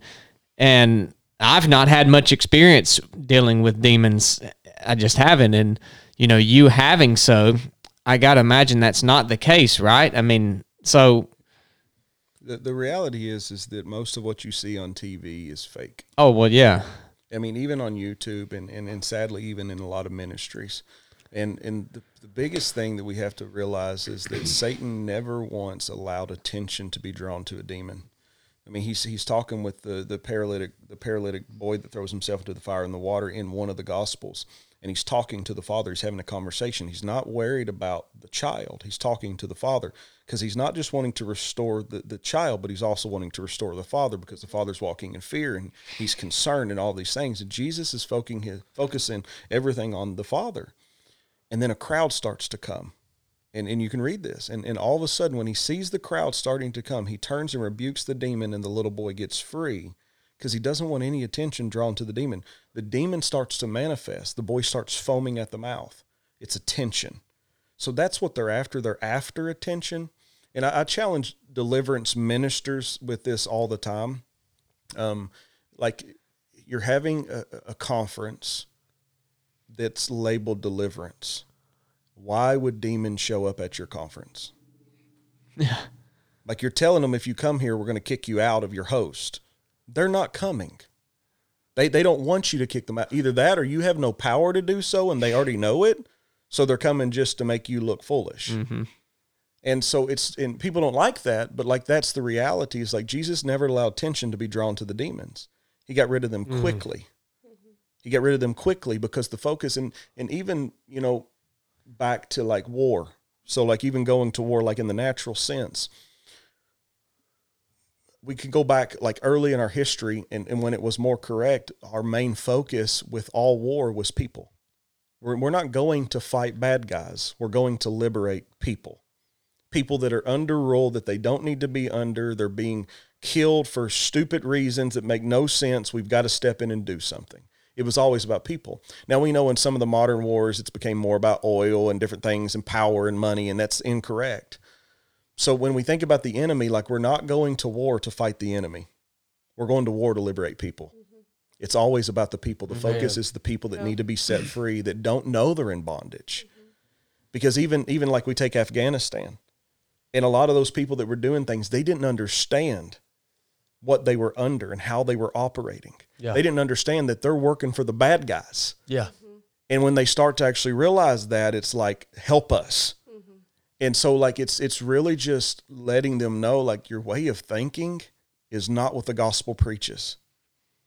And once you get them to realize like this is what the word of god says this is we're even talking about religion now like because we can be under religion in such a way that what we've been taught our whole life seems right. And then when we start actually reading the word like things start to shift and change. It's it's even as simple as like the the story of um of Moses right? So Moses, we, we know this story. He ends up in Pharaoh's house. But as a kid, I heard it taught so many times that that Moses was placed in a basket and he floated down the sea. And as he floated by, Pharaoh's daughter seen him. Well, when you read the Bible, it actually says she took him and placed him in the reeds. He wasn't floating anywhere. And some people go, well, that's not very significant. It's very significant because it's changing the word of God. It's like saying that the fruit of n- the knowledge of good and evil was an apple. Never says that. Yeah. Like you can assume what you want, but we can't add to or change the word of God. Yep, down to the smallest detail. down to the smallest detail. It is what it is, and it's written that way. And so we have to just step back and realize okay, there's demons. They're possessing people, they're upon people. And there's a difference between a possession and an oppression. A possession's inside, and oppression is upon. And and I, I love to teach this because people get so caught up in this, but what you don't understand is everything that hell has is a manipulated version of what heaven has. So we have the spirit within and we have the spirit upon. The spirit within is supposed to possess you. You're supposed to be possessed by this thing, operating as the Father wills, not as you will. That's the purpose of the possession. I agree. But then the the uh, the uponness that comes could be for a specific purpose in a specific time. You might do something you've never done before, speak a way you never spoke before, and never be able to do it again. That's the spirit coming upon for a particular reason, and it's going to be people. All the gifts that we have, all the offices that we have that are listed out throughout Scripture, they're all for people. They're all to bring people to Him. So all gifts, all offices are for Him to bring people to Him. And so it, it's all about the people. And so like we don't need to be scared of people being demon possessed to the point to where we just ignore that it's real. We need to realize that it's real and go it's not about the demons, it's about the people that are possessed by the demon. Yep. We need to figure out if they want to get free. If they do, we need to liberate them. Because the last thing you want to be doing is storming a city full of people that don't want to be free and, and are siding with the enemy. They're going to kill you. So you find out do you want to be free? Yes, I do. Let's go to war. Let's go to war. And the most beautiful thing about the gospel is he fights our battles. We believe in him, he fights our battles. It's a whole perspective shift right there, man. And I, I think the the scripture that you know you you kind of alluded to uh, earlier, Andrew, is one that is is is I think fairly well known. And it's Ephesians 6:12. I have it right here.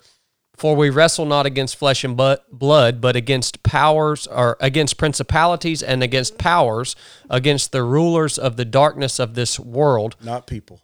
against spiritual hosts of wickedness in high mm-hmm. places. Mm-hmm. So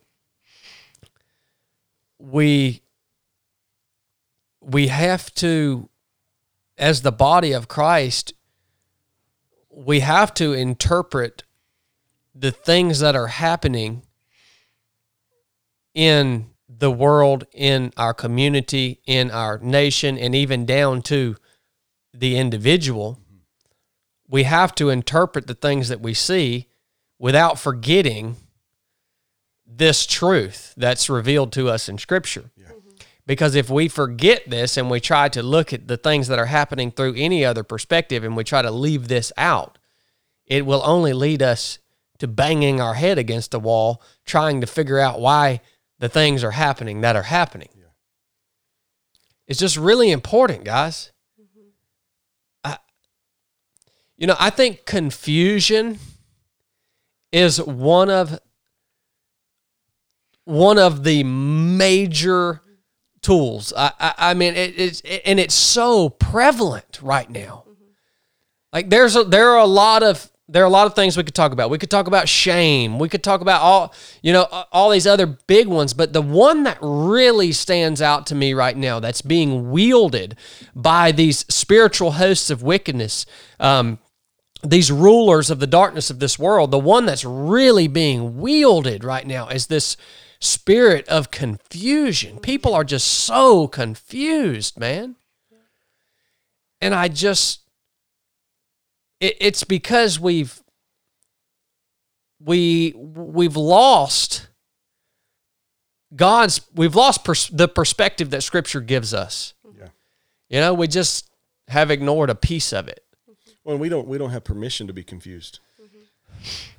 God never gave us permission to be confused. I If you're confused, and, and people don't like this, but it is what it is. Like if you're confused, you're under you're under demonic influence. Now, demonic influence doesn't mean you're possessed. It doesn't mean there's an uponness. It Come just on. means you're listening to the whispering Right. liars. Yes. And because it says in the word that God is not the author of confusion. So if mm-hmm. he's not the author of it, who is Satan? Mm-hmm. Satan's the author. So if you're in confusion, then you're yielding to the author of confusion. That's what Jesus said. He said, Your father's the father of lies. Mm-hmm. So what he was saying, he wasn't saying they're evil. He's saying you're partnering with someone that I've come to set you free from. So you have to unpartner from that. And that's what I said earlier is you cannot afford to have a single thought in your mind that Christ doesn't have about you. Like we can't live in those thought patterns. And the mm-hmm. moment you find one off, you can't get like upset and lose your mind and, and think, why am I thinking this? No, just stop thinking it. Replace it with the truth of the word. Find the scripture that totally debunks that thought and start replacing that thought with that. It's called continually washing your mind with the word. So, like, let me just be clear. What's Paul saying? He said, brainwash yourself. Mm-hmm. You need to be brainwashed with the word. Yeah. And so like that's the reality. And people people want their freedom more than they want to be free. Mm. You cannot want your freedom more than you want to be free. And when I say your freedom, what I mean is your way of thinking, your opinions, what you think is right. The Bible clearly said that the way that seems right to a man brought about the fall of man. Mm-hmm. It's not about what you think is right. It's about the what the word of God says Yeah. is right. Not what you interpret it, not what your pastor said, not what you think you know. It's what the word of God said. Yep. And so every time, like every time you're in a service, like, yes, submit to your leadership and go to churches and be a part of congregations and do not forsake the sacred assembly. But you have full command to challenge everything that's being taught with you. How are you going to challenge with, with your own thoughts? No, with the word of God. What does it say? What does it really say? And when you find that something's off, go to that individual say, "Hey, man, last last week you said this, and and and I'm not coming to tell you that you're wrong. I'm coming to learn." Always come with that humility. Teach me. Teach me. I don't know why you said it that way. Yeah. The word of God, I looked it up, it says this. And that brought confusion. And I don't want confusion. I'm not going to partner with confusion. So teach me. Mm-hmm. You know what that does? It builds relationship. Mm-hmm. And that's what we don't have a lot in the body of Christ is permission just to come up to each other and go, bro, why'd you say that? Mm-hmm. I, I- I looked up, you know, the scripture that you gave and what you were alluding to, and the Bible says this, but you said this. I can't merge it together. Help me not be confused. And when we bring, when we start doing that, it's like we got we got in the garden, right, right in Genesis. It says that Adam walked with God in the cool of the day. And then they eat of the tree of knowledge of good and evil, and they know they're naked. So he's walking with God, but naked. Has no clue that he's naked during this time early. And so when you look at that through a prophetic lens, what is he saying? He's saying we need to walk with God and one another, because Eve's there too, in full vulnerability, nothing hidden. Mm-hmm. And when you walk in full vulnerability with nothing hidden, stop worrying about who's going to hurt me, who's going to get me, what are they going to do. Like, bro, I'm so free from that. Like, you can't do anything to me. I'm going to be vulnerable with you. Well, you got to learn to trust people. No, you trust the people that God said to trust. Mm-hmm. You don't walk out trust. You just obey what He has said. And we got to walk with each other and just be vulnerable in this thing. It destroys confusion.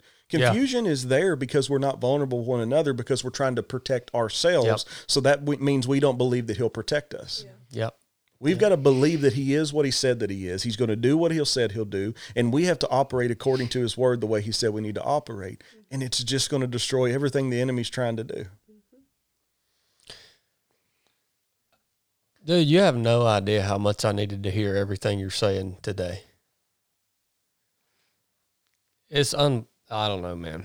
It's Well, just unbelievable. What I like, Andrew, about a lot of the stuff that both of you say is that much of the stuff that we hear today, It's practical. It's applicable. That's Yeah. what I like about it. It- well, and it's, and getting it- to the to the root. So it's not like talking about shame or confuse. It is talking about those things, but those are symptoms of the root problem of not freeing yourself of yourself, as you said earlier, and you do that and all the other things that you want uh, with clarity and peace and hope all that's just a byproduct of that one beginning step. And that, but people want the, people want the result without actually going to the source for the initial thing. They want to be clear. They they want the peace. They want all of those things. And that's what's preached a lot of times in today's churches. It, they talk about the problems that people are having and do this and you solve this. This is how you live this out. But they leave out the it's like you've got a headache because you've got a brain tumor so you take an Advil. you're treating the symptom, but you've got a big brain tumor that needs to be fixed. And so that's what stands out to me and, and what seems unique about the the things that you, that both of you say and and talk about. So I just it says it says in the word that these signs follow them that believe. Mm-hmm. So my pursuit is not the signs. I'm a believer, and the signs pursue me. Mm-hmm. So if I'm a believer and those signs pursue me, then there's probably signs that follow unbelievers: shame, condemnation, guilt, confusion. So it's it's in in people that are listening because you know we can't just get ca- caught up in just us four in this room. Like it's the people Right. that are listening to the reason that we're here. Like don't hear this and think condemnation because there's no condemnation in Christ Jesus. And you say, well, that was condemning. I can't condemn you. You have to choose to be condemned. I can't offend you. You have to choose to be offended. Like the truth will set you free, but you can be offended by the truth and never get free. So like you have to realize I'm not saying that you don't have hope. I'm saying that there is hope. Yeah. I'm saying that you can do this. I'm not saying that you're less than. I'm saying that you can be just like us. You can be just like Jesus. You can walk this thing out and you don't have to live that way. But the first step of doing that is recognizing the problems within you and not getting condemned that there's a problem, but realizing I need to make some changes. Mm-hmm. If confusion and doubt and shame and guilt are my signs, I've got unbelief in areas. Mm-hmm. And I need to fix that and become a believer in those areas so I'll get the other signs. Yeah. Amen to that, brother. I want to read this verse one more time just because I kind of messed it up earlier. Ephesians 6, verse 12 For we wrestle not against flesh and blood, but against principalities, against powers, against the rulers of the darkness of this world, against spiritual wickedness in high places. I want to um, make a transition now, and I want to hear the story of you guys, what you guys have been called to do. I want to hear the story of of your of the ministry that you guys are shepherding right now, and uh, I want to hear how it came about and and what it what's actually going on because I haven't heard it from. Well, I haven't heard the the whole story ever, and I'm very interested. So, either one of you guys can. Yeah, don't don't think we actually have time for the whole story. It's that'd be that'd be a long one. But you know, I think I think the biggest thing is is how did how did we get to Rome and and and what we're doing. Um, we started off in East Texas is where I'll start the story, and um, there was someone that we had met that was really drawn to be um, led by me, um, to to come under my covering, if you will, and and for me just to kind of shepherd her. Um, we don't we don't believe that we're pastors. Um, by no means, I would make a horrible pastor, but the Lord is helping me raise up pastors um, that believe what we're teaching and that are living this out. And so and so she came and she became a part of our work. And and we it was the first one that ever came. And and the Lord just had given me a word that that I needed to give her permission to come or she was going to spiritually die. And so I just kind of called her and, and just talked with her about that. And she just confirmed that's exactly where I'm at. That's exactly what I'm feeling. And I said, okay, then just come, come and see, basically. And so she comes and she just starts being with us. She moves into, we had a, a two bedroom trailer. Um, the carpet was halfway ripped up out of it. There was no appliances in the trailer. Um, we were bouncing from place to place, just following what God had told us to do. Barely had money to feed our kids, let alone ourselves um, and and the Lord saying bring somebody else in, and it's like another mouth. But like I didn't even think of it that way. I was like, she needs help. We're going to help her. And so she came and she just said, I feel like the Lord wants me to help y'all just kind of take care of your kids. This is Megan that we're talking about. Mm-hmm. So Megan was the first one that ever came, and so she just started sitting with her kids, and then and just throughout God speaking to us, and we moved several times to help other ministries, and, and we call this our training, our training season. Mm-hmm. So where we wasn't trying to really lead anyone, we were just submitting to authorities and being led. Because one of the biggest things that the Lord showed me early on is you can never operate in authority if you're not under authority. Mm-hmm. You have to submit under authority to be in authority because we're only allowed to walk in the level of authority that's been given to us by authority above us. And so it's and it's not just in, in we can, I'm not going to dive into this too much, but it's not just God as my authority, so I can just be a lone wolf and do whatever I want. That's actually what destroys the work that God's trying to build. It's submitting under men. He's always used men. He'll always use men. Now that's harder these days because there's so many that are just out there and not doing things right and are trying to father people who've never been fathered. And there's brokenness and they're fathering brokenness into people. And so it's a whole nother conversation but like just submitting under great leaders submitting my life to them my family to them doing whatever it is they asked us to do with no complaint not i'm qualified for so much more. How dare you put me in this position? It was death to self. And so more people began to come, um, just being drawn by me traveling and preaching, or through other people that were already there, and they would come and see what we would do. And the first thing I always do is I open up my prayer life to them. And so I usually would at that time I was think I was praying at 3 a.m. and I would pray for about two hours. I pray from three to five, and so they would have to get there at 3 a.m. to pray with me. And so they would come and they would pray with me from three to five. And when they would pray with me, they would go, "I don't ever want to leave. God has called me here." And so we're just like, well, I don't know what to do. And they're like, couldn't we stay in the house? We're like, sure. I don't know why not. You know, let's just let people be around us. Let's do dinners together. That's scary, man. That's scary. Yeah, but you know, in, in honestly, in, in the beginning stages of that, we ended up we ended up in in Kentucky, um, and we were again we were in a three bedroom, Three bedroom, one bath. three bedroom, one bath, and there's five adults and three kids in one house. And the Lord had called us to just let people be with us. And so, like, I'm, I'm square foot. yeah, it's 1,100 square foot. And so I'm just looking around at this and I'm like, all right, Jesus, this looks weird. because we're looking like it, it- it's not like I was I was confused by it or I was uh, like I can't I can't believe people were looking at us so weird or anything like that. I'm just like, okay, I know they're going to. So God, you got to show me in scripture where this is.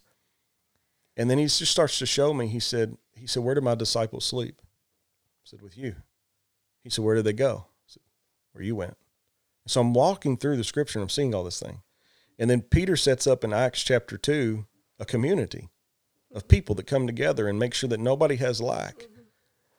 And the great thing about community in the way that God, I believe that God actually has designed the body of Christ to live. It's not to say if you got your own house, I think you're wrong. You need to repent and move in with someone. I'm saying that I believe that this was the purest form of that He wanted us to walk together. When you're walking that way, it's full vulnerability all the time. You can't hide. You can't pretend. You can't go out on a you can't go out on a Sunday and pretend to be one way in church and then come home on a Tuesday and be different because you've got brothers and sisters around you all the time that when they see there's something off, they just rebuke you because they love you. And they said, "Bro, that's not right." It's it's we just live the lifestyle of Peter with the Gentiles, but he won't eat with them when the disciples come and Paul shows up and rebukes him. You're going to eat with them when they're not here, but you're going to eat with them, not eat with them when they are, type of thing. And it's like this is not right. It wasn't Paul was mad at him. He was saying you're better than this. You can do more than this. And so just people started coming and I had an encounter with the Lord um, when we were in Kentucky. It was almost three years ago now, and and I had a vision. I don't know what y'all think about visions, but I had a vision, and um, I seen a candle on one side and a cup of coffee on the other, and the cup the cup was overflowing, and the the candle was lit, and a cloud formed, and it was written as God said it to me. He said, "Be calm, do not delay, for I will light the way." Megan and Megan and Brittany were the only ones there, and they were standing at the table. And I came out of it because it was more it was more of a trance than it was a vision. My eyes were open, but I was somewhere else, and they could tell it. And so when I came out, they both looked at me. and They said, "What did you see?" And I said, "I don't know, but we're going to open a coffee shop, and I don't know when, and I don't know where." Hmm. So it's three years ago. We're in Kentucky. We moved to Texas, and then to Georgia. Mm-hmm. And we moved to Georgia. We're here for a year, and when we get here, the Lord just says, and at this point, there's four, five, six of them. There's six people in my house that are not my family, like my main family. They're my family, mm-hmm. but they're not the family like the way that modern American thinks. And so when when I get there, I'm traveling. So I'm traveling and preaching five days a week. This goes on for two years. Five days a week, I'm traveling. I'm preaching in other churches, just gone all the time, all the time, all the time. But when I come home, like all the team is doing, they're working jobs here in Rome. They all got jobs they're working. And so when they're off, like all we're doing is praying. Like when I come home, like when I was home for for the 3 days that I was home or the 2 days that I was home, like all I did was pray. I'd just lay on my face in my office or my prayer room that we had set up and I would just pray. I would just go after God. I would seek God. And I just had this this great desire to just be with him more than ever before. And then one day the Lord the Lord had already spoke to us to start a business called the Sharp Sickle. And so the Sharp Sickle did not start as a coffee shop. It actually started as bracelets that what we call our missionaries. So we don't call the people that are with us anything but missionaries. They're, most of them are all missionaries called to a city that's not their own. And so most of these people that are with us are not from Rome. We have a few since being here that the Lord has called us to help and to help along, that they've moved into the house and been a part of what we're doing now. And they just really needed help. And the only way to help them is just to draw them in and just let them be close because otherwise they're not going to make it. They're going to end up in religion and falling short and feeling like they got left out, left behind, not loved, and they'll never make it. And and so the Lord said to, to Brittany, I think it was, that to start making bracelets and put common phrases on it like Jesus, love, different things and they the team would make these bracelets up and we called it the sharp sickle. And, and i would go and, and i would preach at a church and they would have a table and they would say do you have any product that you want to sell? And i'm like well not really. But and then we had these bracelets. I was like i got a handful of bracelets like 300 you know throw them on a table six bucks a piece. They were selling out. So i'm able to take this money back home and give it to the team so that they have more money to stay on the mission field for rome. Even though all we're doing right now is praying. We're praying and going out and witnessing to people. That's all we're doing and so one day I'm, I'm spending time with the Lord. Um, he had already spoke to me. I felt like that he had spoke to me that my traveling was about to cut down and he was actually telling me to cut it down. And so I started saying no to things. I'm not going to travel. I'm not going to travel. And it didn't make any sense to me. I just knew what God was saying. What God says to us doesn't always have to make sense. We just need to obey what he's saying. And so I started saying no to things. Travel pretty much cut down like completely, not preaching or traveling anywhere. I'm just teaching the team that's there. We're doing services in an old barn. And we're telling the team, like, if you want to invite people from your work, invite them. You should be witnessing to people where you're at, the people that you've led to Jesus or whatever you've done with them, a relationship you built, let them come. And so people start coming out to our property in the barn. And so we're just having service and we're just worshiping God. I'm teaching a word and that's it. And the Lord speaks to me and he says, It's time to get a building for the sharp sickle. And I've been married for a while, so I know how that works. And I've jerked her all over the place with things that God has spoke to me, and it's worked out. And we've been right, and we followed God, and God has showed up and showed off. But I've also watched, watched her struggle in it. And so I was smart, and I said, God said, get a building for the sharp sickle. I said, Lord, you need to tell my wife. It's exactly the way that I said it. Two or three days later, she come to me and she said, The Lord's been speaking to me about the sharp sickle. I said, What'd he say? She said, He said, What are you waiting for? This is my favorite part of the story because her answer, what he said, rebuked me. Get a building. What are you waiting for? And so we go and we look at three buildings. The one at 329 Broad Street was the third building that we looked at. We took the building, um, had no money, no way to open the shop, and God provided. We opened we opened up the shop without taking out any loans, um, and opened the coffee shop that you all know today. And the team members that are apart that live in the house, the Lord said, "This is not your business. This is their business. Make them all partners." And so I made all of them partners. And so all of them get to work it freely as they choose and do whatever they want to do and have thoughts and ways we can do things. The only thing that is they have to do because they're partners, they're not my employees, so I can do this. You have to preach the gospel. You have to love people. I want you healing the sick. I want you to cast out demons. I want you to lead people to Jesus. I want you to pray for people to feel the Holy Spirit. Every person that walks in, love them well. And so they started doing that. The Lord began to just bless it. More people started coming. We we were doing I actually started doing a Bible study on a Wednesday night. This was very in the very early stages. And I don't know if y'all remember the sharp sickle when there was a room. It was a room that was boxed off. I don't know if y'all were coming around there, but there was one room, the main big area where the TV is, that used to be a room. And so we took down all the walls but that room because we needed a place for our kids to be while we were building out the shop because we pretty much built it all out ourselves. And so our kids were in there hanging out, watching TV, doing school, all this stuff while we're, building out this shop and sometimes even working it. And we're just taking turns flip flopping back into this room to make sure the kids are okay and haven't done anything dumb while we're in there doing what God has asked us to do. And so I start doing Bible studies on Wednesday nights in there. And it was probably three weeks. We did it for three weeks and we outgrew the room. There are people, and I'm preaching exactly what I'm teaching you all right now and the people on, online. You know, I'm just teaching this. And we outgrow the room and people were down into the hallway during the Bible study. And so I think it, the room was probably it was probably about 35 people and we were folding out into the hallway. And so I'm like, we got to do something. So we take the wall down, gives us a little bit more room. We outgrow the building. So we're running about 70, 75 people in there on a Wednesday night. And I'm just sitting down and just teaching the word, just walking through beloved identity, what it looks like to be a son, how we can we can not cater to the to the plans of this world, but cater to his plans for us. And just just really walking this thing out with people. And so the building next door, um, they had told that it was in litigation. It'd probably be held up for two years because we've been laying hands on the building, believing for it. Not because God had said to put a work in there, a business, but because we didn't want a bar to go in there because that's what had been so much. That's honestly was our thinking. Like we cannot let a bar go in there. The last thing Rome needs is another bar. So we're laying hands on this bar, and it's supposed to be held up in litigation for two years. My realtor calls me and says, "Hey, a guy just bought this building next door. Don't know how he did it. He paid cash, and I asked him when he bought it if he would lease it to you all, and he said he would. So we put a church in there. We put a work. Seth is a spiritual son of mine that came to be a part of what we're doing from Arizona um, and heard about our work through people that was here and my traveling and different things. And the Lord just began to show me that Seth was a pastor. He had a pastor's heart and he really loved people and he really loved Rome. And so me in, in, in my spiritual covering, which is a man up in Pennsylvania that has a large church up there, um, he comes down in his preaching and we set Seth as the pastor.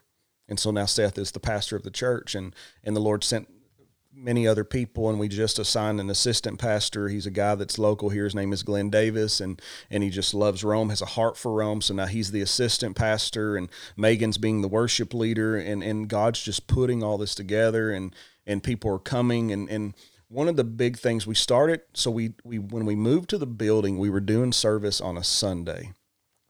And we watched our attendance. We were running like 70 on a wednesday night but on a Sunday, when we got a building, it dropped down to like 25. Hmm. And I'm like, whoa, we just signed a lease on this big building and the ministry can cover it, but like, this is a lot. And the Lord said, you wasn't a threat until you got a building. People in Rome are very loyal to their churches, even though a lot of the churches are dead and dying. And I'm like, wow. So what do I do? He said, make yourself not a threat. So we said, we're going to do Saturday night service because we're not here to take people from churches. Mm-hmm. We're here to empower people to change their churches, Amen. to change the culture. We're not here to build a church. We're here to change culture. Mm-hmm. And so we started on Saturday nights and we watched it start to pick back up and people started to come and other pastors and other leaders. And my heart is that leaders and pastors all over Rome and Floyd County will start to come and get this message and take it back to their church. Mm-hmm. I don't want churches to, to close. I want churches to change if we get so many of these pastors changing the way that they're living this thing out and the way that they're loving people, we can shift the culture in Rome. We can shift the culture in the United States and actually change the world. Mm-hmm. He said, above and beyond what you could ever think or imagine. I'm believing for a world to be changed. Mm-hmm. And I just loved when when I read that, like when I read above and beyond what you could ever think or imagine. I just read that and I said, challenge accepted. Mm-hmm. I'm gonna dream big, God. Right. We're gonna change the world. How can you go bigger than that? And he's like, watch and so that's that's kind of where we got where we are and, and the people that are that are living with us and being discipled and raised up and and you know every one of them has their own unique story about how that, that i met them and, and what god did for them through me or her and and shifted and changed their life. But every one of them i believe will tell you the same thing. And they would say it incorrectly because they just don't know how but they would say from the moment i met brother andrew or, or miss brittany my life changed but what it really is, the moment they met the real Jesus through somebody, mm-hmm. everything shifted. Does um so for you for you and Brittany, is this is this something that you is is this something that you feel or do you have any insight on will you carry this to another city? Yes. Okay yeah, it's it's not necessarily the house and the way that we live. Um, I, I know that when I opened up the first sharp sickle, I know the Lord spoke to me, and He said, "I want five more in five years." Now He didn't say five more coffee shops. He didn't say five more churches. he just said five more in five years. So what we're on is a mission of what is that? Mm-hmm. And so right now it's kind of looking like coffee shops because we opened up the first one in March two years ago. We opened up the second one in April or May. It was April the next April, year. April the next year. And so the point is, is, is I believe that it's possibly both. I believe that it's coffee shops that birth churches or businesses that birth works. Mm-hmm. And so you know, in, in, in India, we have a large work in India where we have 46 churches that we've planted. We started off with none and connections happen and, and we have a heart for India. And so the, the, the churches got a spiritual son on the ground there and he's raising up pastors and planting works and we're helping do that with traveling and Zoom calls and all this stuff. And, and some people, they, they look at our ministry and they go, well, the, the, the coffee shop is the main point of their ministry. It's not, it's just a sign it's a sign of believers doing what believers do and there's an overflow. There's an overflow of prosperity and it's not a prosperity gospel but god wants the people to prosper. He, he don't want us poor and destitute. That's not the gospel of jesus christ. Jesus had all kinds of money.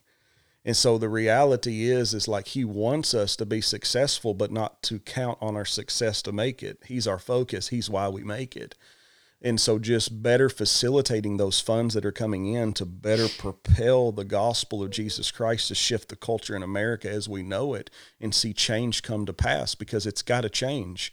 Or it's it's it's like where you and Brittany were. Like if, if I continued the way I was, I'd be dead. Mm-hmm. If America continues the way that it is, it'll be dead. Yeah, I agree. I have to ask you a personal question, Andrew. Um, you know, you being in the in the the position that you're in how what are the checks and balances in in your life personally? Because no matter no matter what people a lot of people may not be able to understand this and but when when you're in a, a leadership position you're and, and not only this is a heavy position this is this is you just described it as as the position of this sounds bad, but I got this. I've I've I've got it right, and I want to take what I know is right, and I want to impact people who have got it wrong. Yeah, I mean that's that's a heavy position to hold, and like how have you built in or what are the checks and balances in your own life because as I'm sure you would agree with me, you're not perfect and neither am I. Yeah. And so that's been a struggle in my own personal life, having a leadership position or a position of influence. How has that biggest, plays out for you? The the biggest thing to be a successful leader is always seek to find out where you're wrong, not where you're right. Mm-hmm. Always seek the rebuke, seek the correction. Mm-hmm.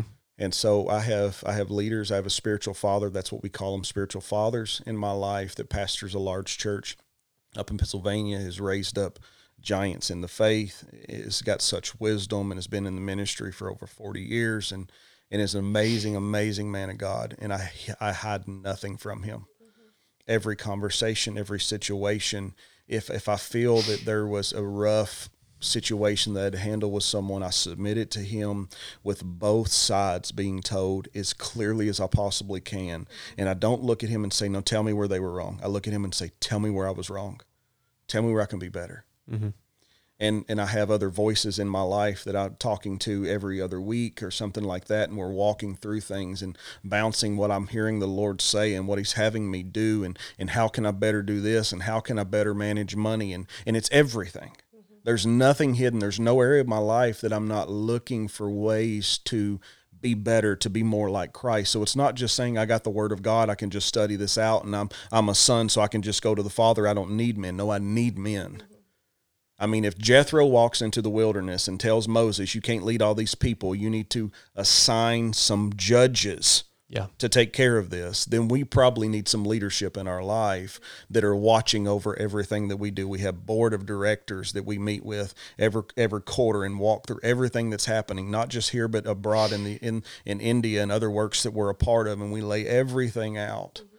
And so there's full permission for that to always be that way. And even like even in the house, like we have a very strict rule that men are never alone with females. Mm-hmm.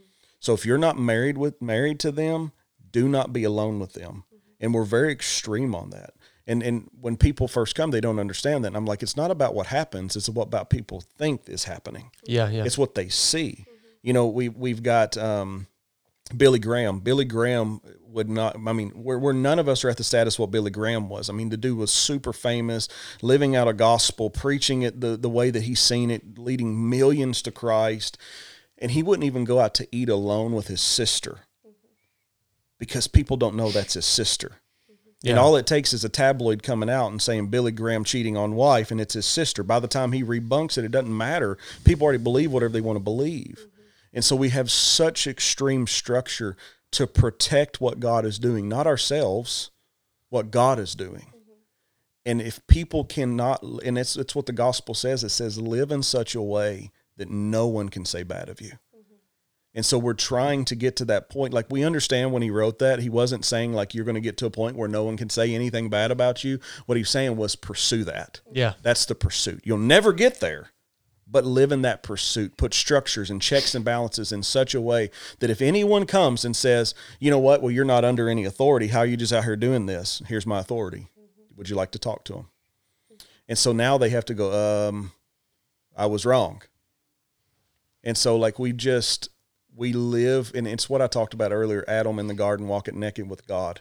I walk naked with the leadership in my life. I walk completely vulnerable with all things, able to see my leadership's been in my house. That we've got a conference coming up November 9th through the 12th, and they're coming the leadership's coming in and we're gonna we're gonna just preach what we call the HID conference, which is healing, identity, and deliverance. And we're just gonna walk people, and all three of those are identity. Healing comes because of identity. Deliverance comes because of identity. You remain free because you identify as a son or daughter of God. And so, like, they're just, my life is just open. You answered my question very thoroughly, and what what I loved about it is um when you said, "No, I I need other men around me that are uh that that that know everything about what I'm doing." You know, it, that just resonates so much with me, man, because you know I look at my my own circumstance and I think if I didn't have my brother, I mean, if I didn't have my man Chili, if I didn't have the the ones that are like those those people, those men, like I believe I would destroy myself. E- even even with Christ, like I, I I I don't I don't think that I am capable of like just going and walking out and doing exactly what I'm supposed to what I'm here for, what I'm supposed to be doing without those men surrounding me. It's it's like it's an absolutely essential part of the mission for me I and I think for everyone. Yeah. And um I don't know, I think it's a good I think it's a good reminder for people because I I think a lot of there there are a lot of messages out there that uh kind of foster the idea of of you can get to a place where you can just go it alone and and people don't you, you don't you don't need to be you don't need to worry about being transparent or open or you don't need to worry about having mentors. You don't need to worry about having people that that check and balance the the decisions that you're making the things that you're saying the things that you're teaching. You don't need to no man. I gotta have that brother. I got to have that. Absolutely. and um, I love I love the way you you you described it. That's powerful, man. All right. How um how can people other than coming by the shop? How can people find you guys, follow you guys, support you guys? Yeah. So, What's the best place, man? I we- come here, you preach, or, or come here, Seth preach, or yeah, I mean, I mean, the, obviously the best way and what we prefer is, is just to come. Mm-hmm. You know, if you can't come on a Wednesday night, we understand everybody has churches. Saturdays are open. What else are you going to do but come get filled up with more Jesus? Mm-hmm. And so come and come and be relational with us, get to know us, hang out with us. If you're not local, I mean, you can go to awaken-ministries.com and uh, there's a we have a podcast where all of our Saturday night teachings go on there. Um, and there's they're working on a wilderness gathering, which is the name of the gathering. It's called Wilderness Gatherings. Um, and and those teachings on Wednesday night will go on there. But you know, we have people that listen all over the world um, on the Awaken Ministries podcast, and and we're not putting it out there. You know, if God if God leads you to sow into our ministry, by all means, go ahead. If He tells you to pray with us, by all means, go ahead. We're not doing any of this for money. We're doing this to share the good news of Jesus and that you're redeemed and you're you're set free from all the ways of this world. You don't have to be like the Christians of this world. You get to be like Christ. Mm-hmm. And so that's our main goal is just to put a deposit in each person that they can be different than the way they walked into the room. Go be different in the world. Let your light shine and be love to a world that needs love right now. And and so those are those are ways that you can you can partner with us and and, and to see what's going on and you know, we've got that conference, as I mentioned, November 9th through the 12th. It'll be down at 333 Broad Street. That's where the services are held. Um, and man, just come, come and see come and just get drunk in the Holy Ghost and just love people better. Love it, man. I'll attach a link to um, the website in the description of this episode if you guys want to check it out. Man, what a conversation. I told you guys earlier. So if you would have heard our podcast this past Wednesday, sometimes we just get on the podcast and just just be goofy. You know what I mean? I try to keep it under, but you know, it's like two full-grown bulls, and here's of a human holding the horns. You know, I just but get drug around. When but. we come in here, man, and we're we are blessed enough to be able to sit down and have real, meaningful conversation, conversation about actionable things, about things that are going to impact uh, people's lives, their eternal life that are going to impact community, that are going to impact the world. Um, I don't know. It's a pleasure, man. People don't get to have these conversations. No. And uh, so much of what you said today, Andrew, man, I needed to hear it, brother. And I can't thank you enough for taking the time out of your day to come and uh, pour into us, man, and pour into our listeners and uh, it means a lot. It really does. It's really a pleasure. It's just it's just what I do. It, I just I can't do anything else. Yeah, it's, you just have to pour into people, and you've got to make them realize you can do this. Yeah, and there's such a better way. It takes the pressure off mm-hmm. when you realize He's already done it. I just need to live what He paid for. Mm. And it's just people are just living in so much pressure of religion and, and trying to make it like just yield to the fact that he's already made it for you. Yeah. And likewise, Brittany, I wish I would have got to hear more from you and your and your story, um, and your testimony. Maybe we can do another podcast one day.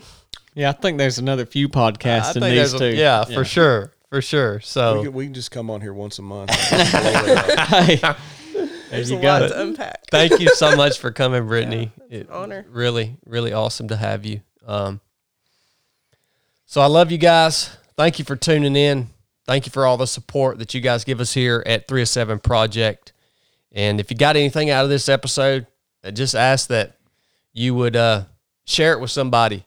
Just text them over the link or um, share it on social media. Let us know what you thought, what you got out of it. Uh, the only way that this show grows and this conversation gets out is if you guys share it. That's it. We don't we don't market it anywhere. We don't none of that happens. So uh, if it ma- if the conversation mattered to you guys, just ask that you'd share it. It mean a lot to us. So We'll see you guys next week, Lord willing. Enough said.